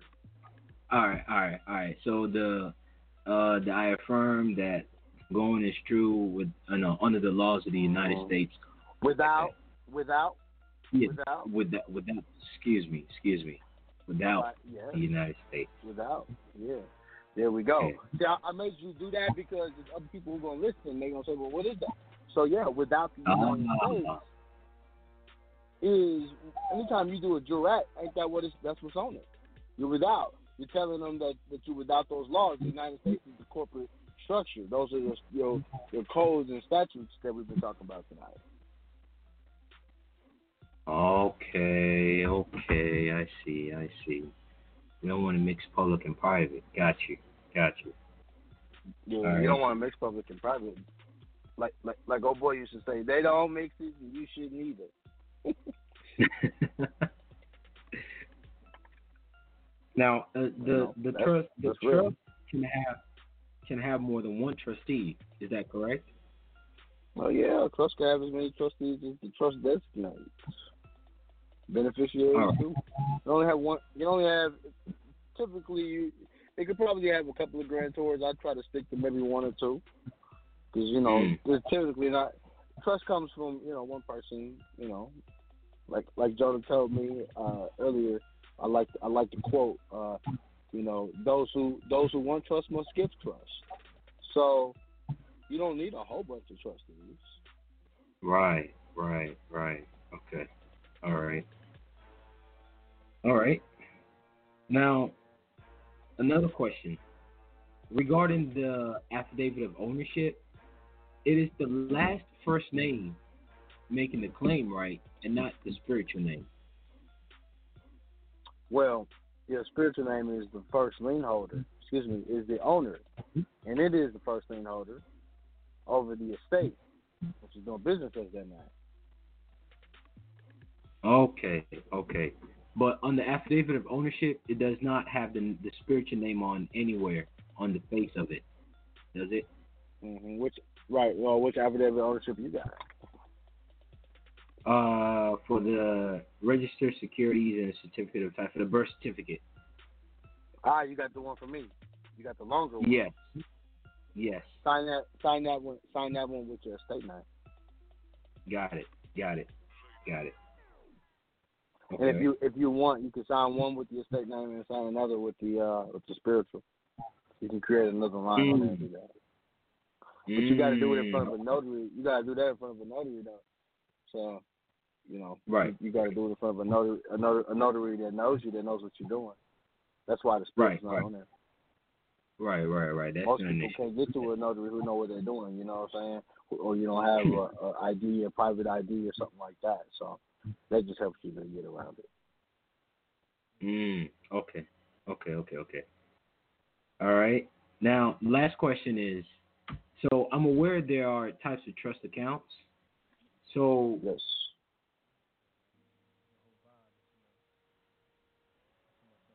Uh oh, he got dropped. The universe said, "Drop that nigga." He got dropped. Sorry, y'all. Two four zero six one nine. I didn't drop him. Peace to the gods. What's going on, Joey? What up, man? That's fire show. Laughing at how university snagging, nigga. What's good?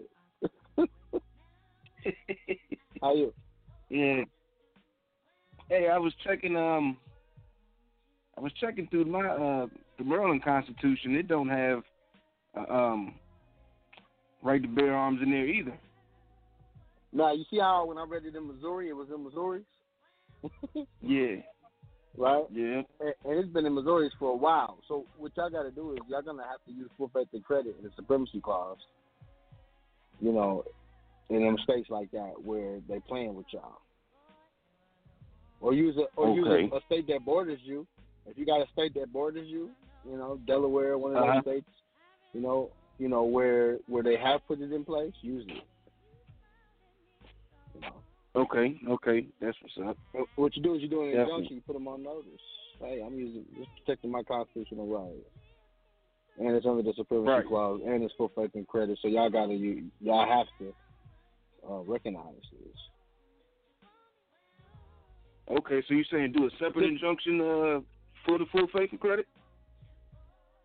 I, I, if you're gonna, if you're gonna attempt to protect your your right to carry, then I would do a whole separate injunction for it.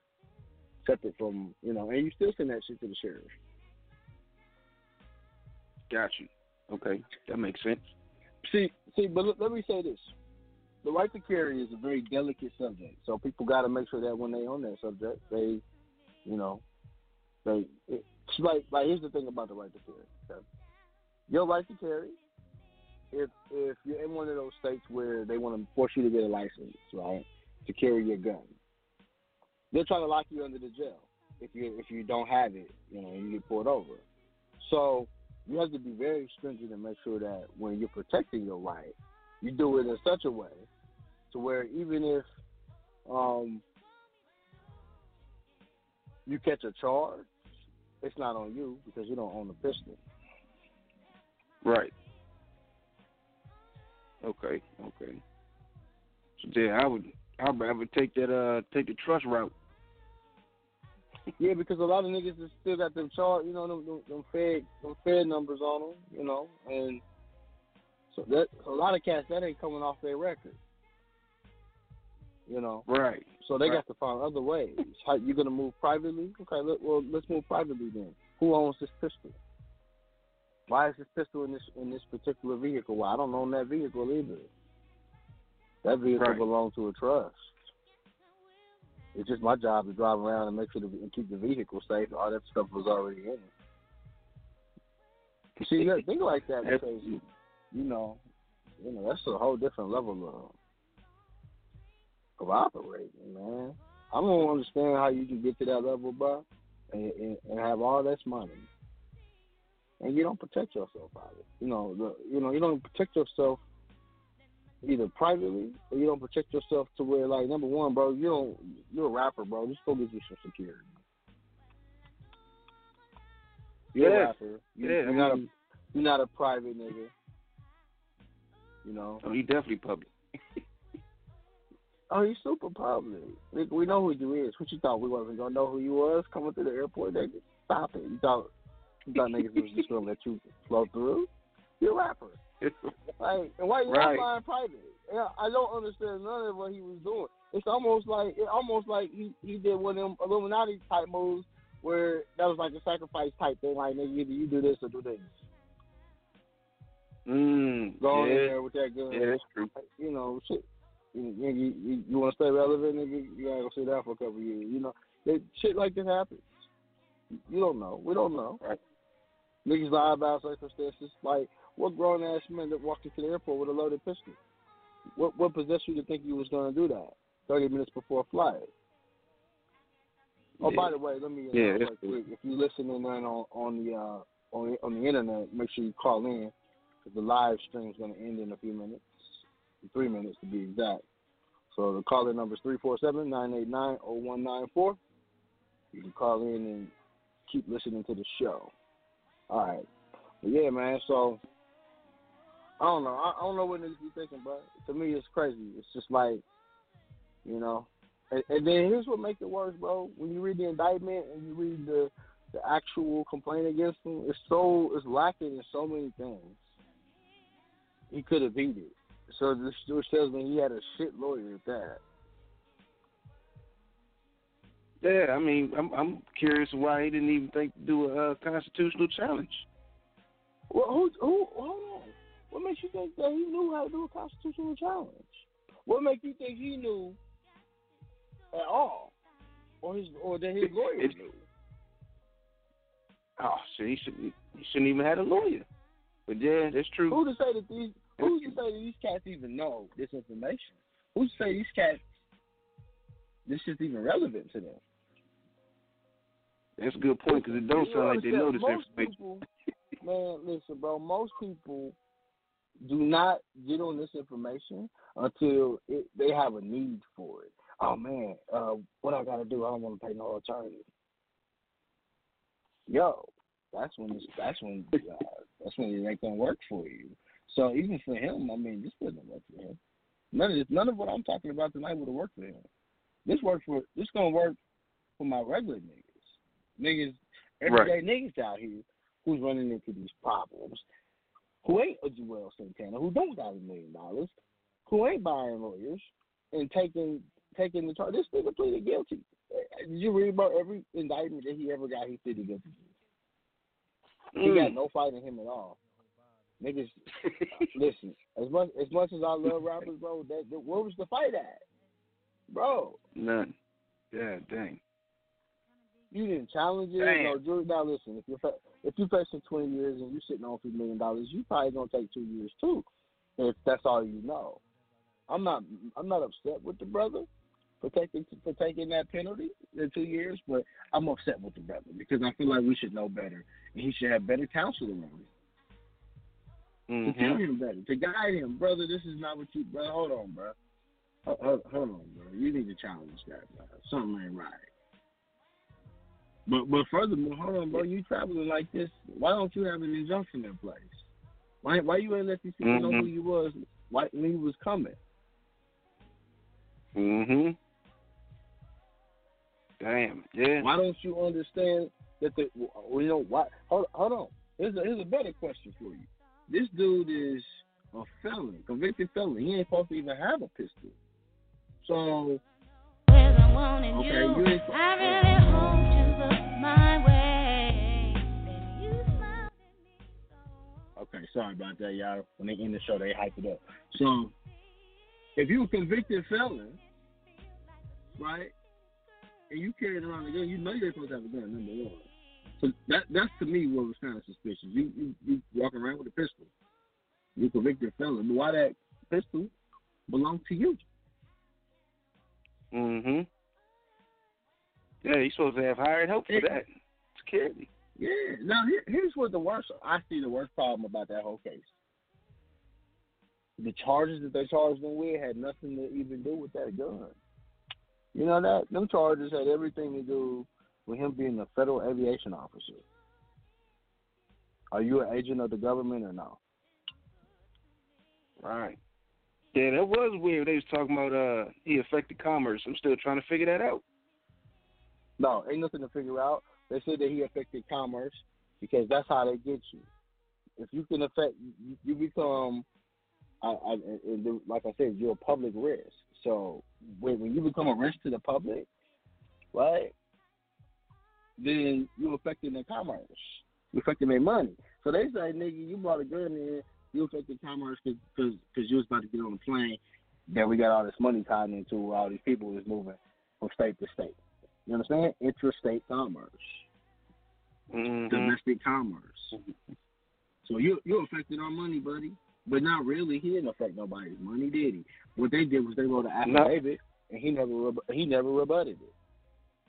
Right, right. That's all ex post facto anyway. Understand it's true. Exactly. It's unrebutted affidavit saying the truth is law. That's unrebutted. That's an affidavit. So okay.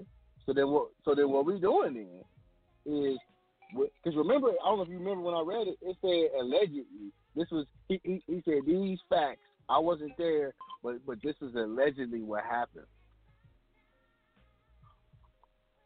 So allegedly what happened. All right, man, man, what allegedly? No, no way. This is allegedly what happened. It either had to happen or it didn't. That's all it is to it. Word, word. Shoot, he didn't even get an opportunity to face his uh, accuser or nothing, man. Yeah, he, he need to get educated. Man, none, none of that. He just took, he just took the guilty plea and rolled out. I, I really hope that this brother gets wind. You know, I tagged him in it. You know, who knows? Maybe you'll get it whatever you want, but. You know, I say, see, the thing is, we do these shows in love because even if this brother got wind of this information, he would still have to truly take it into his spirit. You understand? So, because most people, dog, will just hear, oh, okay, you got a right to carry. Okay, cool. But when you see the white folks at the N R A convention, they, they really had that shit in their spirit. Oh, yeah. They really be about carrying their pistols. oh, my man, right? It's wild. The white, the white folks not going hard for the Constitution when it comes to carrying their guns. I just oh, saw yeah. a um, documentary. I saw a documentary the other day. I, I, I, you know what? I'll try to get the clip, and I'm going to play it the next time we do a show. And the brother essentially... You know, he, you know, the government came and hollered at him. He did, he did about six months in jail because of some Facebook post he put up. Okay, because his whole thing is he's like he likes, you know, he likes to get niggas together and do the militia shit and then also guerrilla warfare in the, in the community. You know, and real talk, bro, this nigga did six months, bro, and he was like, he was like, yo, watch what happens when we go out to the park with the guns. They went out to the park to exercise their right to bear arms with these big-ass fucking pistols. And nigga, here comes the SWAT team, about ten niggas, while they're sitting on the park bench. So, I'm telling you this because you're, you're a threat, and you don't even got to be Joel Santana. You want to carry a firearm. You see what I'm saying? Yeah, yeah, that's wild. This man was. It ain't even about him, bro. It's so much bigger than him, dog. Mm. But um, you know that's yeah, the situation, man. So so what, what's good though, bro? I'm, I've been running my mouth all night. What's what's good with you, man? Nothing much, man. I'm just sitting there and listening. You know, that's it. I ain't really got much to say. I'm taking it in, trying to comprehend it, man. You gave a lot of uh, key points to look up, especially that Judiciary Act. Yeah, y'all gotta go with that. I was reading through. Yeah, I was reading through them. Shout out, shout out to Jonah. Shout out to Jonah for bringing that out. That, that that's that's real powerful right there, because that's where all of them laws is really stemming from. This is how they get niggas. They passed that shit through the Fourteenth Amendment. Mm. The Fourteenth Amendment allowed them to do that, which allowed, because remember the Fourteenth Amendment says they can create laws, you know, but they all choose them basically how they want to. All right, that ain't verbatim, but y'all know what I'm saying. You go read it, and that's basically what it tells you. Okay? Right, they, right, they right. They just create their own laws and do what they want to do. Which is unconstitutional in the first place. Of course. nineteen sixty-seven, you gotta go read that congressional record, man. That shit did break it all down. Okay. But, um, that's I appreciate up. You calling, God, you know. I'm gonna move it on. Peace to the gods. Uh, peace to the gods. Peace to the gods. All right, let's go to seven one eight, uh, nine two six. Peace to the gods. seven one eight, nine two six, you there? Or mute your mic. All right, we'll come back to you. four oh seven, six six eight. What up? Peace to God, Joey. Peace to God. Just pretty much tuning in, Joey. Like what you going. Listen to the Judiciary Act. I looked it up myself. I studied that. That was good work. Yeah, man. Pull that up. Uh-huh. That's that's the shit. That's the shit. Sorry to hear about what happened to you in Orlando. Yeah, yeah, yeah, yeah, man. Yeah, you know. You know. And dealing, man. Keep your head up. Go. When you gotta fight, you gotta deal with more shit. But nigga, go, go, go get your shit put in that trust, man. Take care of it. I am. That's what. That, that's for sure. That's definitely the next move. Um, let me ask you on that. Um, I'm going to court next week on it, right? Uh, I know he's doing personal and subject matter jurisdiction as a dismissal. What I was going to do was rebut, which I think I'm just asking you. I know I, I need to uh, rebut everything the cop put in against him, right? Absolutely. Ver- verbatim, word for word. I'll do my own sworn mm-hmm. affidavit. You know what I'm saying? Yeah. That's what. Yeah. All of that. Rebut you have your court reporter there and everything. So. Yeah, yeah, for sure, for sure. I'm going to definitely do that. Um, what else I need to ask you? Um, rebuttal.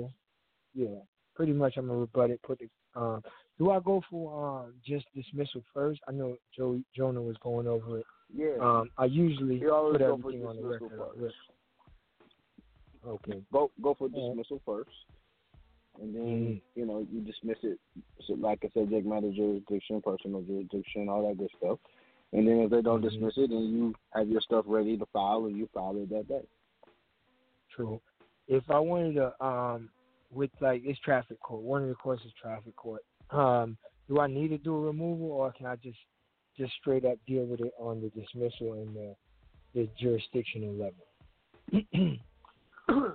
Well... you need to look at their court rules. I mean, you may be able to just remove it, but if you remove it, they may do like they did my guy in Louisiana and shoot it right back down. So mm-hmm. All right. you may have to, you, may need, you may need to, you may need to go through the process. Well, I'm glad y'all coming down here. I'm gonna see you when you get here, cause I'm gonna show oh, you sure. all the shit that I've been dealing with, man, for sure. Oh, yeah, for sure, yeah, for sure. I'm gonna be there. Don't leave the crib. And you coming right where I'm my way. Go. That's right around my way. Of course. Well, oh, oh, and, and, so. that, and that make, and the make, oh yeah, yeah. I like, I like making. Yeah, that's right. Like, there's a, there's a hotel I'm looking for over there that I'm trying to locate. I can't remember exactly where it's at, but which one? It. It's like it's like right by the highway. They was building it right by the highway. It was, it's already been built, but they was re. It's like right by the highway. I know what you're talking like about. Highway. It's like a seven eleven over there, and then there's like a... Yes, um, it's right there. It's right by the seven eleven. Yeah. um, yeah. Damn, what's you find, that, about you that find out where that's at for me, man? If you can find out where that's I at I can for find me, out man, for you for sure. A, they got a great big park. They got a great big parking lot. You know what I'm talking about? Yes, yes. I know exactly what you're talking about. That's where the I R S building okay. is. The I R S is right over oh, there. Oh, is it? Uh, yeah, that's where they I knew it was quiet yep. over there for some reason. Yep. Yeah, we're going to do it over yep. there. I like, I like the energy. We're going to pour that energy. Pull it in. Yeah, for sure. And my uh, my um. Yeah, oh, yeah. Find out where that's at. No doubt. For sure, I can text you on that, Joey. I can text you on that. For sure. Cool. All right, Joey. I don't want to take up no more time, man. Great show, what you have. Okay, man. God, I appreciate much you, respect, man. Okay, thank you, God. For sure. All right, peace, God. Peace to God. Okay, let's go to uh seven one nine three zero one. Yo, peace, Joey. Yo, what up? That what was up? Me. That was me. I was speaking earlier. I got cut off. I don't know if. Oh, you fell off. Okay. Believe, yeah, yeah, yeah, yeah. I don't know if I should even continue with the question right here on the venue or not, but uh, I'll just well, ask if something you feel like else. It's personal. Yeah, if you feel like it's personal, no, no, no, no. A conversation with it. Uh, it's not that personal. I was just gonna ask, like, what type of trust account should be open if we're open to trust for uh, account for the state. Oh yeah, yeah, you got cut off, right? Um, so, yeah. so I would I would say,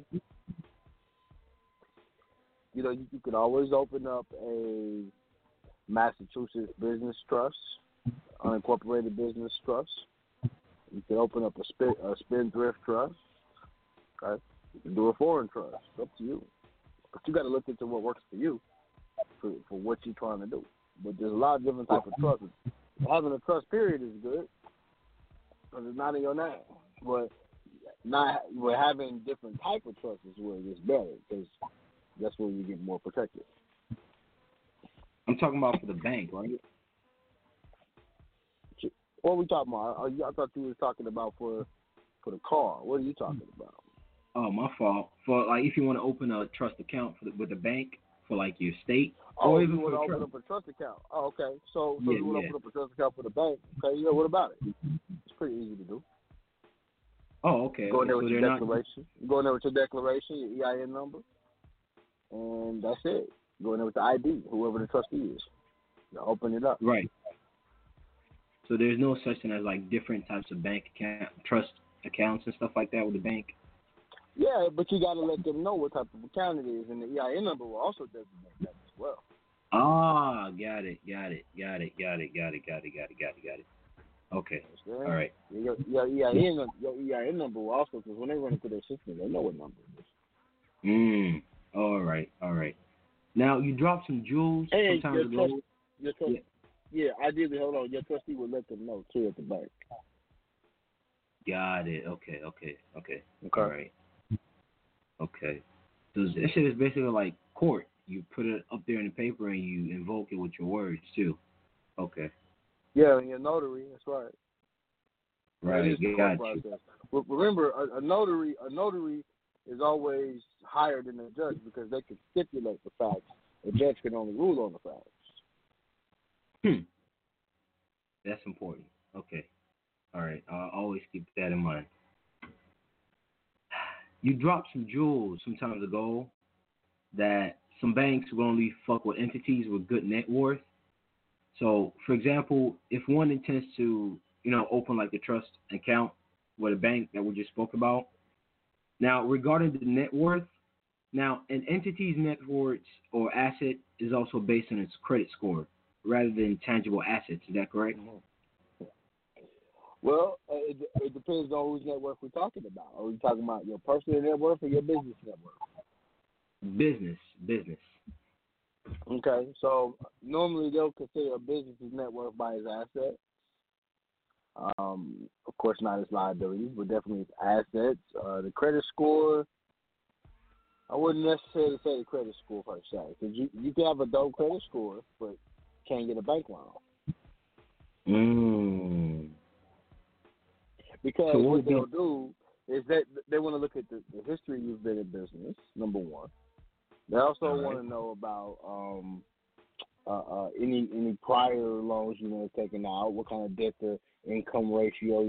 I don't like debt, not necessarily debt to income, because you're, well, yeah, I guess it is debt to income because the business receives that as well.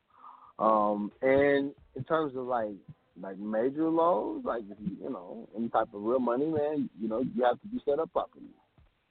You know, a lot of people, you know, and I've said this before, a lot of people want to be, you know, unincorporated, but you know the truth is is that they won't give you money at a bank for an unincorporated association. You have to have an L L C. Now, if you have an L L C, I don't recommend that you own it. I recommend that you have a trust that owns it, and, and then you can do business. Takes liability off of you. Mm. Okay, so you be the beneficiary of that L L C, and like you said, the trust will be the like the Massachusetts trust. Well, yeah, exactly. Because you're the beneficiary, you're the beneficiary of the trust. So the trust, whatever the trust makes from the business, will go back to you. Okay, so on an un, un, unincorporated business trust, they don't, they cannot, you know, do business with it, like give it loans and things like that. Is that? No, why not? Hmm. Oh, okay, okay, okay, okay. I just misheard well, that. Well, see, right. well, see, here's the thing. Here's the thing. It can't do business in the public, but let's say that you've acquired money. And your trust now has money, and your trust wants to give out loans. It could do that, but in terms of it actually operating in the public and going and acquiring the loan, that's not going to happen. Mm-hmm.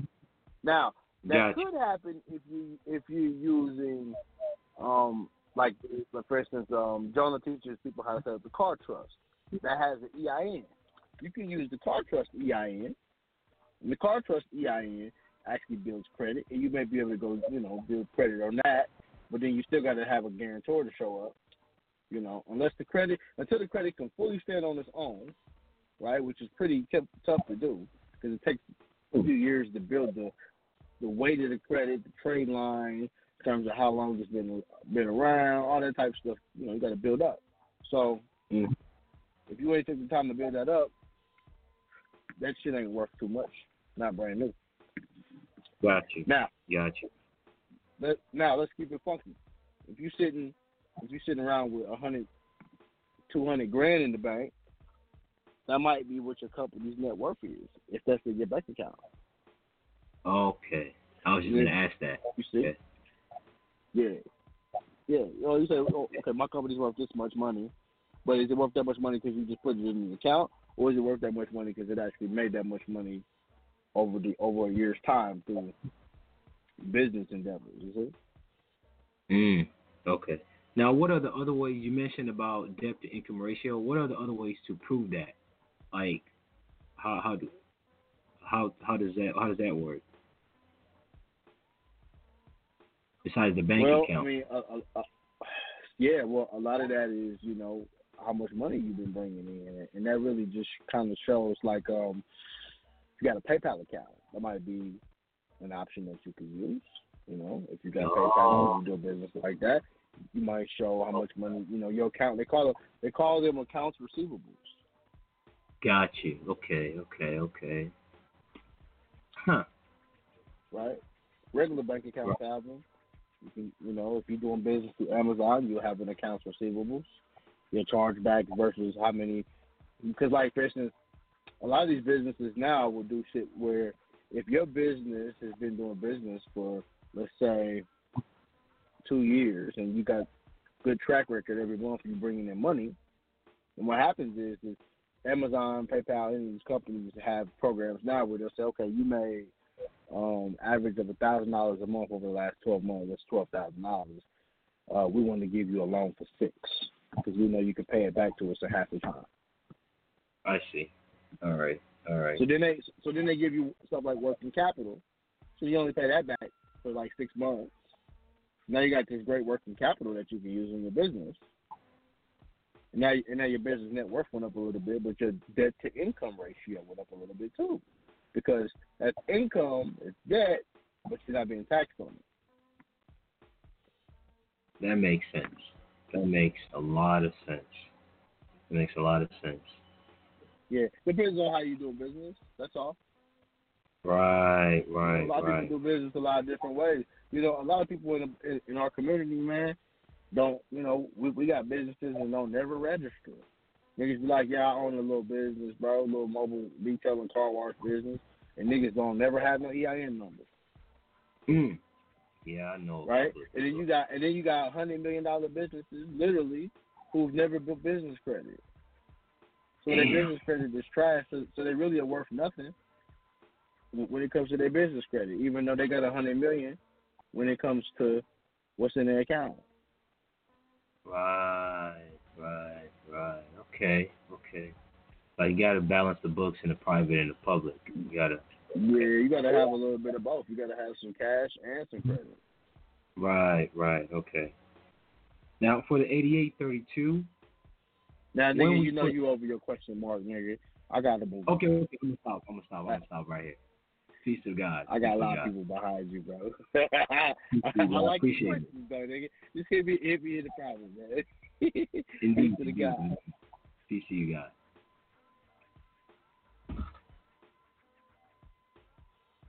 All right. Good brother. five oh three eight nine oh. Peace to the God. Hey, peace to the God, Joey. What up? Uh, what up, man? I, I, I, got, I got a couple questions, man. A couple pieces of guys. Uh, I, I'm under the, uh, under the impression that uh, as a Fourteenth Amendment citizen, that the Constitution, well, at least the Constitution protected rights don't apply to me. Is that right, or am I wrong on that? You, you under the impression that the Fourteenth Amendment doesn't apply to you? No, no, no. The Constitution, like my Constitution protected right, like like the right to bear arms.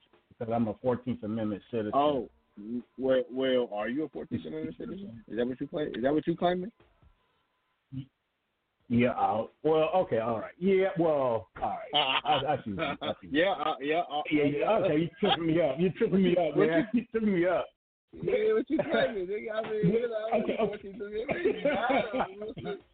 Yeah, I never claimed to be that. Okay. I'm, you know, okay, okay. Okay. Okay. I'm, okay.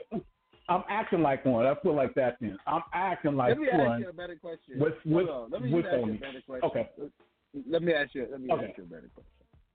Are you a, are you a are you a corporate slave? Uh, yeah. Well, at least you're honest, nigga. I, yeah, I mean, you know, point lying. Yeah. yeah. Well, well, here's the thing. The name on the birth certificate, brother, is the birth certificate is just that. It's a certificate. Uh, people get caught up in these mm-hmm. names. That that that's not you on that certificate. Mm-hmm. Okay, mm-hmm. never has been you. Mm-hmm. You a flesh and blood mm-hmm. man, right? And right. the birth right. certificate is an entity that describes something that was created. But that ain't you. Mm-hmm. Once again, right. I understand that. You. Mm-hmm. you know, so right. when you when you when you get into the presumption, you're doing the same mm-hmm. thing that the courts do, fam. You're presuming that you're a U S citizen, but where that presumption come from? Right, exactly. From them. So, so let me say this: the the the con- well, mm-hmm. well, the presumption. You just made the presumption. You made the presumption that you was a U S right. citizen. What gives you the presumption that you're a U S citizen? Because uh, my reason is because that they do and they treat me like one. Like let's say, like if I was carrying a firearm right now, no, no, no injunction, no injunction. You know, it's a wrap. Uh, you know, I'm getting the charge. So that's why I see it from that from that perspective. Mm. Mm-hmm. But but but that's if you didn't know anything that you know. So, being that you know what you know, mm-hmm. wouldn't your situation be different? Uh, it should be. I mean, it should be. I, I feel like so. I still have I to fight for it. I would think it would have to be. Well, yeah. And see, here's the thing, right? Uh, they'll never mm-hmm. just... Uh, see, okay. how can I put this, right? Because when you're in states like mine, people open carry all the time. You'll see brothers with pistols on their hip all the time. It's no big deal, right? Around here, it's really no uh-huh. big deal. It's just how it is. That's how it is. Now, in states where you are, that may be a big deal. But the problem is, is that when you know your rights and you know how to enforce them, then it becomes mm-hmm. a bigger deal. Because then it's like, okay, wait a minute, mm-hmm. this guy actually knows his rights. So our statutes don't apply to him. See, do you know what a special law is? Yeah, yeah. Basically, it's a law that they created after they uh, uh, made the Constitution. Yeah, but it's who the next does it apply to? Fourteenth Amendment. Who does it apply to, though? Fourteenth right, Amendment citizen. Specifically in that law, right. It said, hold on, hold on, I'm going to pull it up. Pull it up. Because it says here, special law.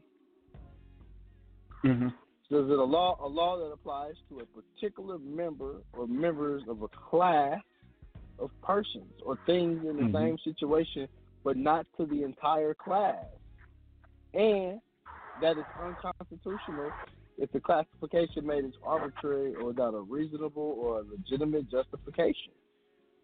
Basically, it's called local or special law. So I have to ask you, brother, if you're under a special law and you're under a particular class or class of persons, that would have to mean that you're allowing the government, and when I say allowing, I'm saying because you haven't made the, the choice to tell them any differently, and they're going off presumption because they operate off presumption of law.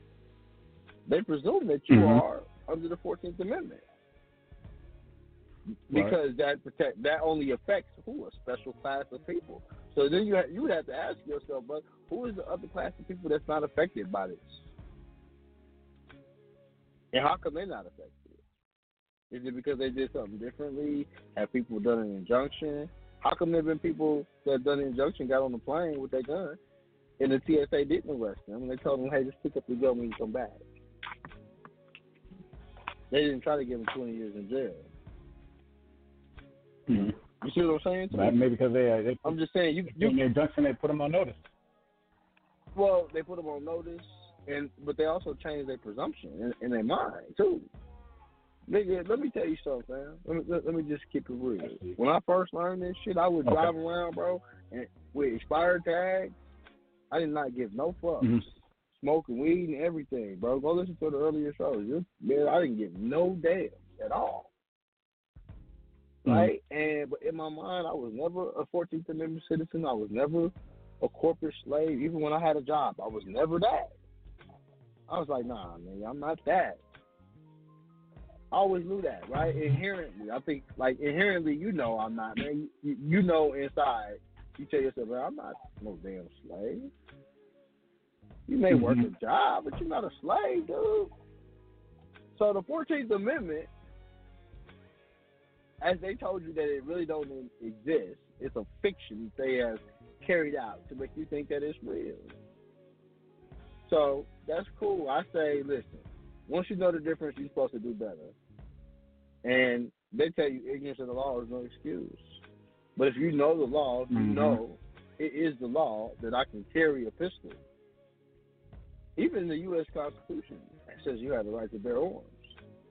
Now, they say for a well-protected militia, but whose militia are we talking about? Because right, the military right. should always be subordinate to the civil authority. Mm-hmm. You see what I'm saying? Right, right. I mean, it could just be me and my family for the militia. I mean, if if, if you protected your property, you know, if you're protecting your religious grounds, this is America, right. dude.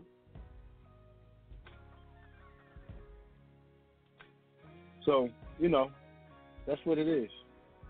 I appreciate you, bro. I'm, I'm going to keep it moving. Unless you got something else you want to add. Okay. All right. Um. Oh. No, no, that's okay. No, no, I said another time. Yeah. Okay, guy. I appreciate you, bro. Thank you for calling. Okay, thanks, Joe. Peace. All right, peace. All right. Let's go to two six seven, eight eight zero.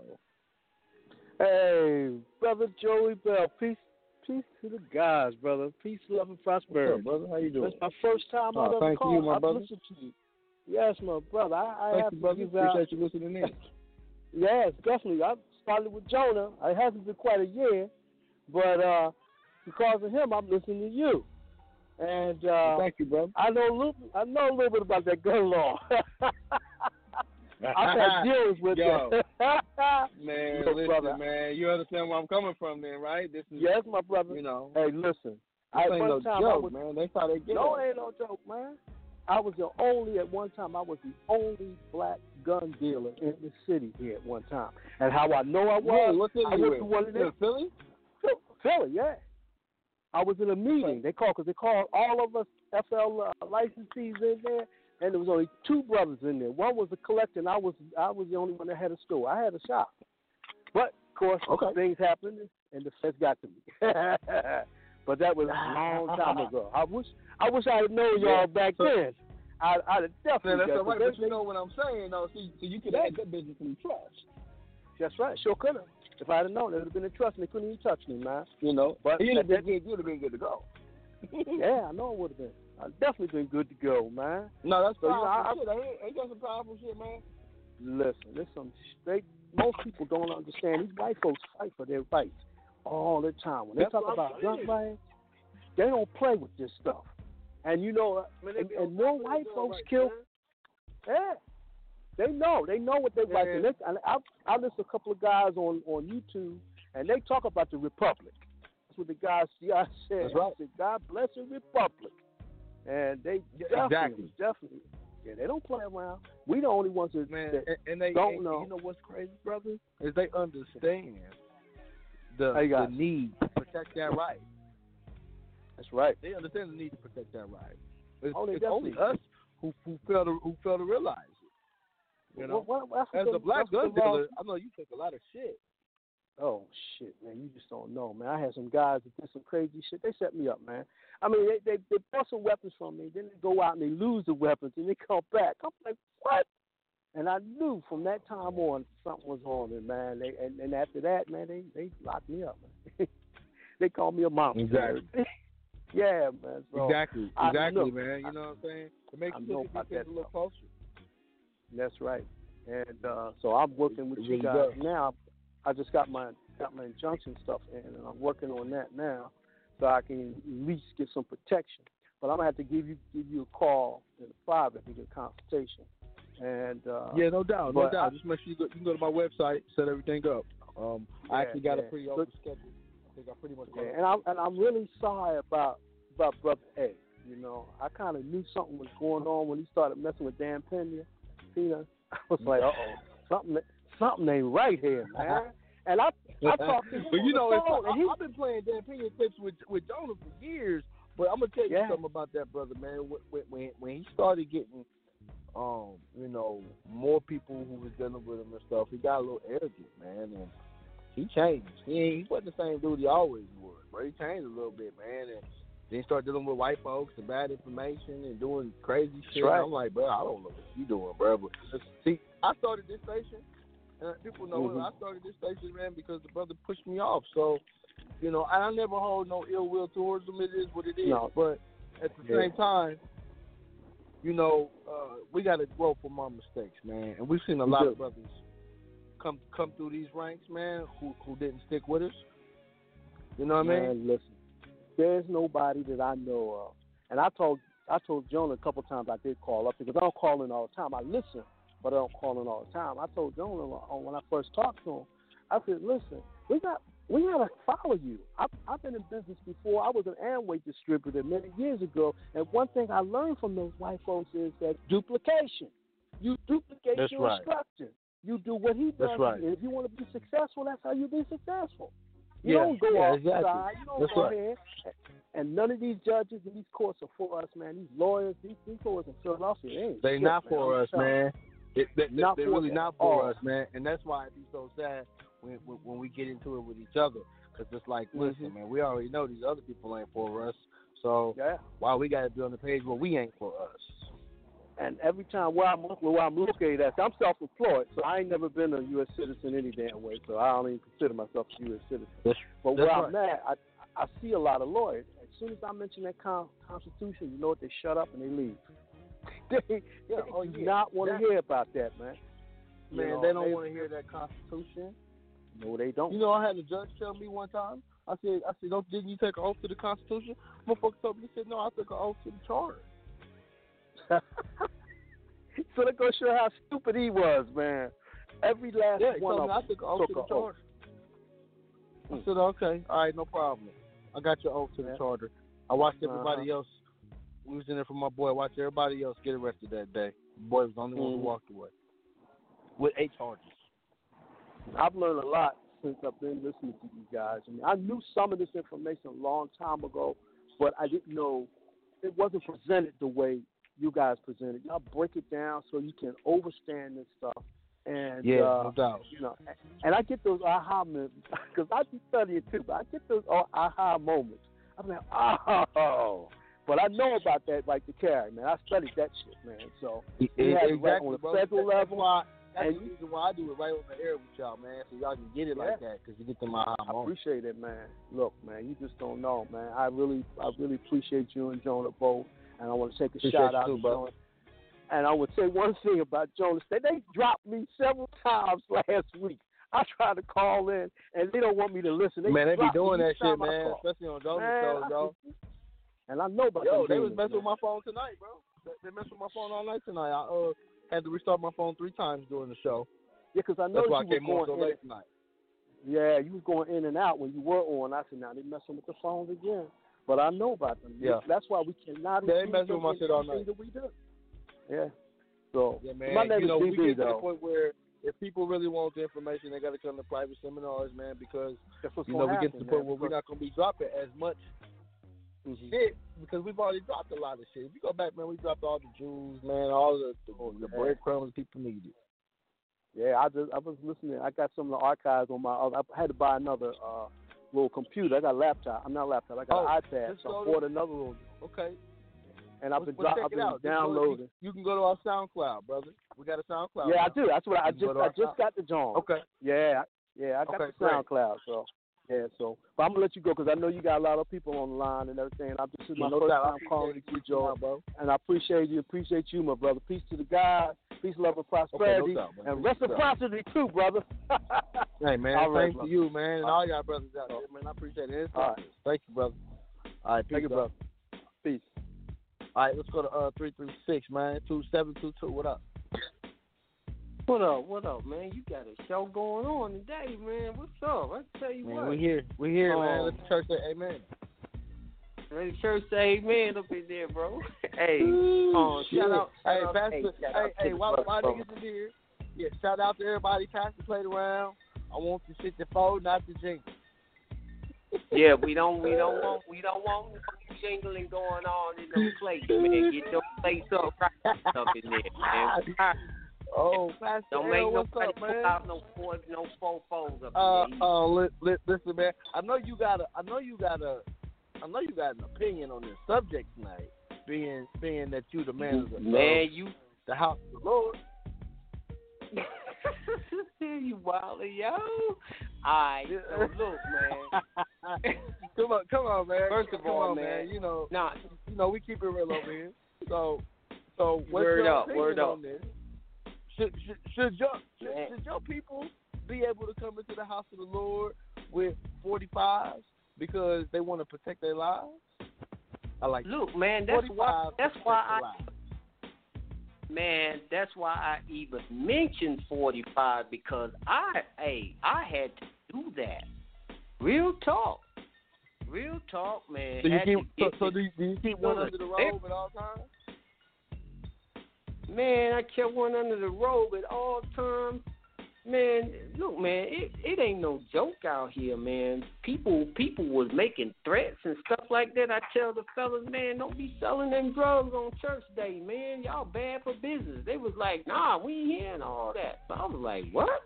They was like, yeah. Then one of them said to me one day, yo, well, yo, Man say man say he gonna he gonna pull that bung out on you, you know, and, and tear your ass up. I said, all right, that's what's up. So yo, we ain't got that forty-five. We ain't got that ankle holster. We ain't got that daggone shoulder uh, uh, uh hip paddle. I think some people know what I'm talking about. Huh? Mm-hmm. And we and, and, and, and we ain't got that Galco holster with the with the uh, clips up underneath the arm. Yeah, yeah. Well, you got good. Like that. God, I felt damn. better. That the pastor ain't got no gas. I, boy. I look, look. In the house look of the Lord. I, I would carry, I would carry one on. I would carry the forty-five on the hip and put the daggone thirty-eight in the ankle as a backup. See? Yeah, yeah. Real talk. Real, now, real talk. I mean, you have to think like, like that, man. Like when, that. You, when you operate. Yep, I had to. You know, you carrying them little old ladies and helping them into the church and all that stuff, bro. Hey, you vulnerable. They can come up to you, pow. What's up, you know? Yeah, yeah, real talk. So real, real, real talk. Now, now, now let me ask you this. How, how, how would you feel about about your congregation coming into the church with, with pistols? How, do you feel safe? Yeah, more, does more. Make, hey, does that make hey. you feel safe? Long, long as they let us know they carrying it, man, we good. Long as they know, long as they let us know what's up. So who needs metal protectors? What you talking about, white Jesus? You gonna, what you gonna do? Wind the old ladies down? Yeah. Hey, Lord, hey, hey, hey, they, hey, I gotta check them, man. They might not, they, they might not like me talking about no jingling in the plate, man. They might want to pull something out on me. Oh man, listen, listen, I know, I know, but but, but see, the whole thing is, is if I was you, and, and I was running, you know, a, a situation like that, man, you know, I would want my people to feel safe, right? And and then I guess that's where, like, you get in the Nation of Islam, right? These niggas. It be in the mosque by the door and shit. Well, nigga, that don't make me feel safe if you ain't got no pistol on your head. Yo, they man, the attention real quick, because the people say, yo, they, we they, feel they safe. They still got you. The Malcolm, nigga. Right? They so, did. You know? Hey, you you always be in a position you somebody can get the draw on you. What you want to do, you want to you want to you want to first consider this, man. Let wisdom protect you. It's designed to protect you. Listen to wisdom. If wisdom says, yo, you need to get you need to you need to arm yourself, then do that. Right. What are we talking about? You know? Right. So yo, yes, shout out to the brother from bad. Orlando, man.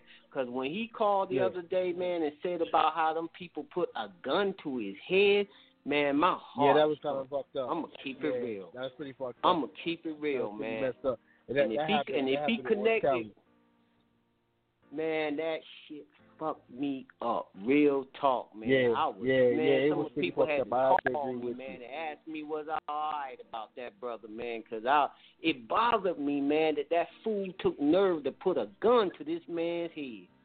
Yeah, well, over you know, to me that's like a violation. Right. Well, I mean that that seemed like that would be a straight violation of of his. Uh, What is that? Not only an oath he took, but the, uh, of the, the shit he signed to the charter, the, the police charter and all that. And listen, that nigga need an assault charge. Yeah. Yep. He needs an assault charge put on him big time. Yep. Yep. You're right. So look, man, if the if the brother reach out to me, man, I drop this um, motion to discovery on the brother, man, so he can have some sort of little reference or template, something he might could use, or something to help him out and everything, you know, just some contribution, man, because this is crazy out here. And I know, man, with them motion for discovery, uh, they pretty much shut them down pretty good with those, because they got they got oh, yeah. they got to answer that shit before they even start even discussing the case. Simple as that. So I tell you what, you email it to me, and um, I had that brother reach right. out, and I'll, I'll send it to him. Word, I'm gonna do just that, man. I'm on that, man. I just want the brother to keep his okay. head up, man. This is some mad, yeah, no doubt. madness, man. They hear that? That could have happened yeah, to anybody, is. anybody listening, man. Real talk. Certainly. I, I, I, yeah, definitely. He he called in earlier. That's why I told him. I was like, bro, just keep your head up, bro. I know how that shit is, man. Shit is fucked up. Yeah, that's crazy, these people, man. Bro. Yeah, you know? Yeah. Straight up, it, it is. I, I agree, it is. But he, he also knows that he got to get that car registered right and all of that, so he don't have that problem. Because when you rolling around correctly, right. You don't have that problem. Even if your shit, right? You know, right. Even yeah. if listen, you, even if you can't put the shit in the trust right there, you got it in your name. At least do that, you know, and keep the, and keep the tags right and get your injunction in place. You know, and then they won't fuck with you. So then once you do, you know, if your tags right. do get expired, nigga, the injunction's in place. The injunction's in place, man. You know, it's just crazy what they took him through, man. I, all right, but anyway, man, uh, on the concealed carry note, man, I'm going to get back with yeah, everybody because yeah. I got somebody on the inside that's checking with the sheriff, and the sheriff is contracting with their company to uh, to vet all the concealed carry people. So what I'm gonna try to do with her, man, I'm gonna check, I'm gonna check on it and see if I can get the exact um, name, the screen, what it is they call it when they put you on that do on that concealed carry list. You feel what I'm saying? And I'm gonna drop that to you, man. You'll be straight with that, bro. Yeah, bring that info and drop that for us, man, because I mean, ultimately, yeah. we can get that. If we can get that info, it can help a lot of people in New Jersey. Exactly, man. It's gonna help a whole lot of people. The sheriff is contracted. Why the fuck is the sheriff contracted to do something that was constitutional? Exactly, because that's out of his corporate. Yep. Uh, stru- that's out of the corporate structure. That that would mean that he's if you contracting. You doing some corporate shit, sheriff. What are you doing? That's exactly what he did, man. He's hired some agency, man, and got them going over the concealed carry application. So what I want to know yeah. from them, and I got an insider, is what is it that they put you on when they vet you with them application? What's that system called and what's that name called so that then the people can put that in their injunction and say, that's the list okay. I want to be on. Okay. Well, when you get that, when you get that, hit me and let me know what it is. Come on the show and word give it up. To me. Drop it. Word, word, word, word, word, my teacher. All right, so then I'm good, appreciate man. You, I God. Just wanted to just say something to you, man. You know? Man, it's all good, man. I appreciate you, God. All right, peace to the God, then. We're going to talk soon. I'm going to hit you soon. All right, peace. All right, peace. All right, let's call it. Let's go to four oh four, four eight four, Hollywood. What's going on? What's up, Tony? What's up, bro? You sleep? You sound like you're almost asleep over there. Nah, man, minutes. I'm up. Wide awake, man. I can hardly hear you, bro. Okay. I couldn't even hear none of the stuff you was talking about, about uh, the coach.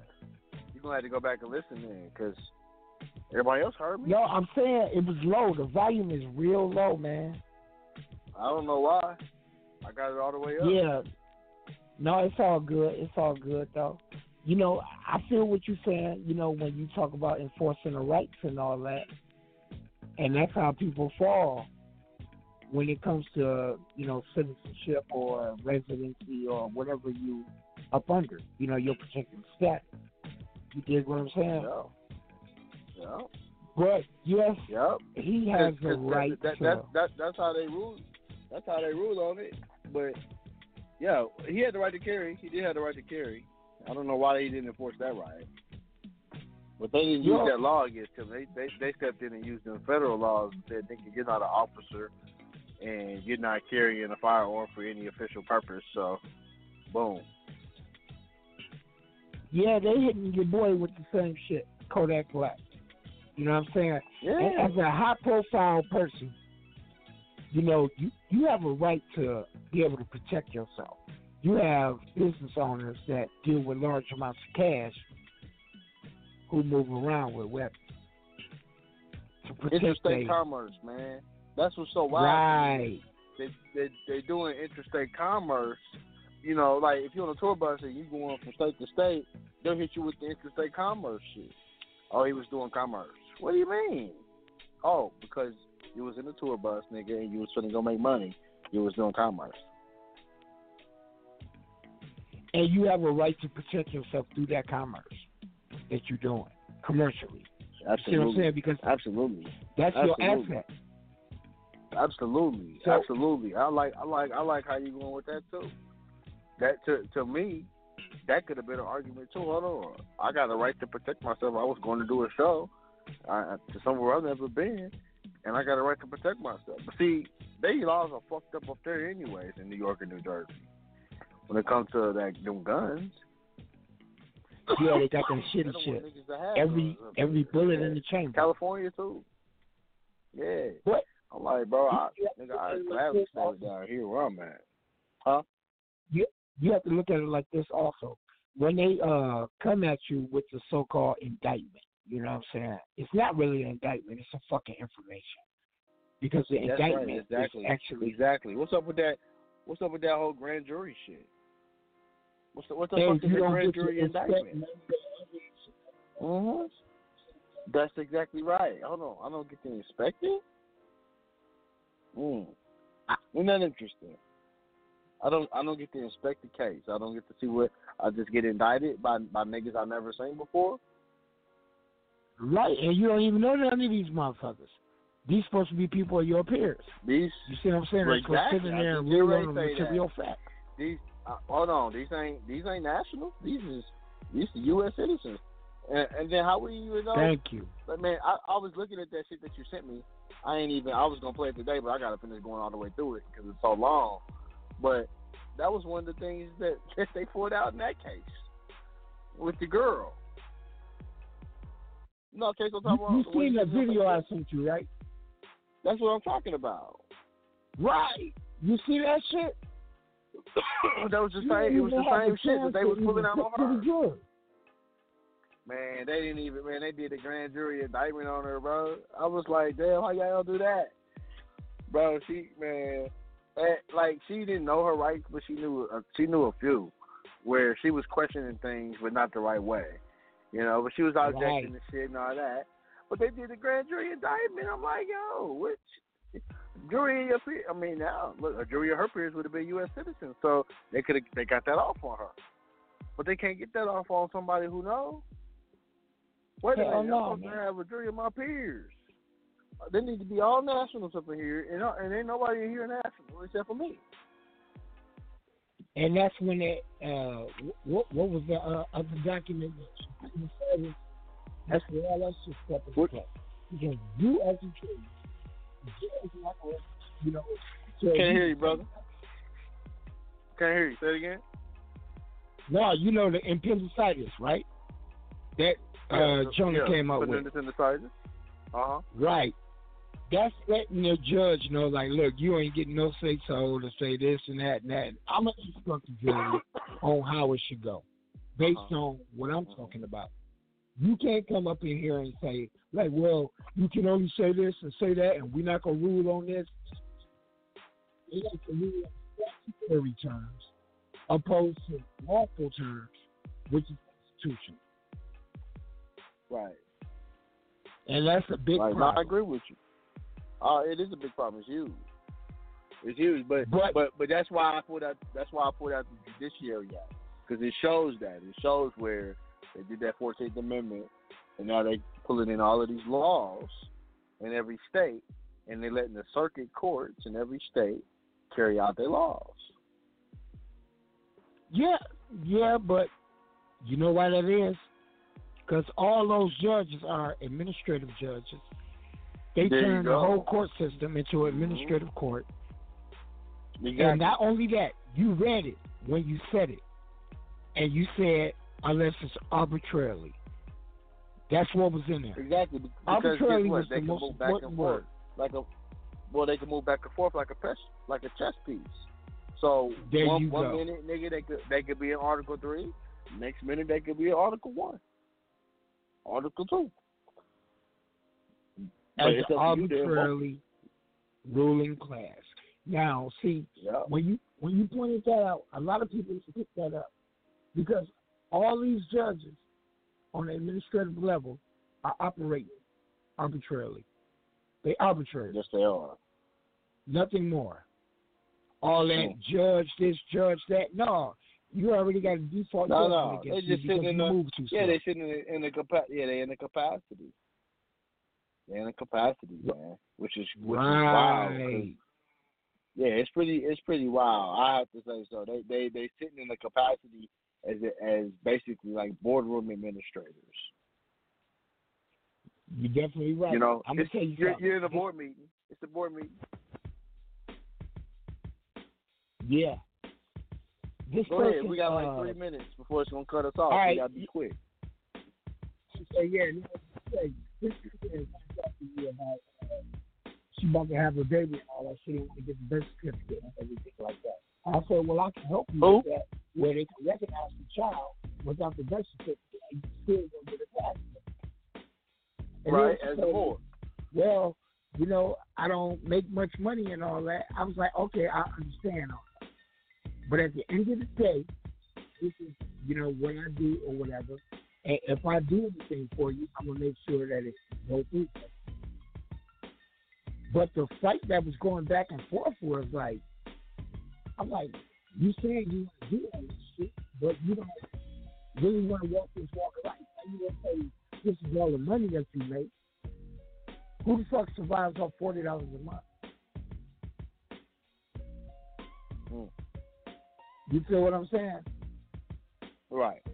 So a lot of people, they want these things, but they don't want to put the necessary energy behind what it takes to get them. Well, Th- well, that was my point. I, I, listen, I had that conversation with somebody earlier today. You know, if if if you don't want to put the energy into it, you know, and manifest what you want in your life, don't expect nobody else to do it for you. You want to be rich? What are you doing to get, to get rich? Get off your ass and go do something. Most people don't do that. Most, you know, you want to have the rights of a free person, but you don't do nothing to protect your rights. People got to stop playing out here, man. Hey, man yeah, that's it. Point blank. Excuse me. Yeah, we had our time, bro. We gotta get out of here. Yeah, all right. Hey, but get at me, man. I'm I'm chopping up with you about that shit I was just talking yeah, to you about. Yeah, I appreciate you sending me that video too. Yeah, I gotta sit back and watch it some more. It's pretty interesting. I watched about I watched about thirty, forty-five minutes of it, then I had to roll. So I'm gonna check it out tonight when I get home. So yeah, that's um, just how they roll, though, man, in that courtroom. Yeah. But get at me on the offline, yo, and I'm gonna talk okay, to you about that right. other thing that I was just talking to you about. Okay, no doubt. Okay, no doubt. Peace, Peace to the guys. guys. All right, man, that's what's up. We're going to be in Orlando the fifteenth. Make sure you uh, come out, register for that seminar if you're in the area. Go to make more commerce dot com. My consultation schedule is pretty clear, so if you need to get with me, you, you can holler at me. Um, I've got a few people I got to get with on some other shit, but uh, if we got anything, just holler at me. Y'all know where I'm at, make more commerce dot com. Tune in tomorrow. Doctor Isette will be on in the morning.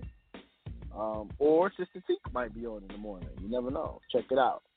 All right, right here on the Revolution Radio Network. And Friday, my man Jonah Bay will be on. Open Forum Fridays with Jonah Bay.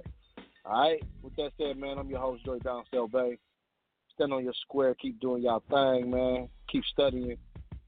Make sure y'all manifest this uh, new moon energy, man. All right, we're getting ready to go to a new cycle this week. All right, man. Make some changes in your life for the positive. Peace to the gods. We out. You're listening to Evolution Radio. Visit make more commerce dot com for more remedies with Joey L, where remedy meets preparation.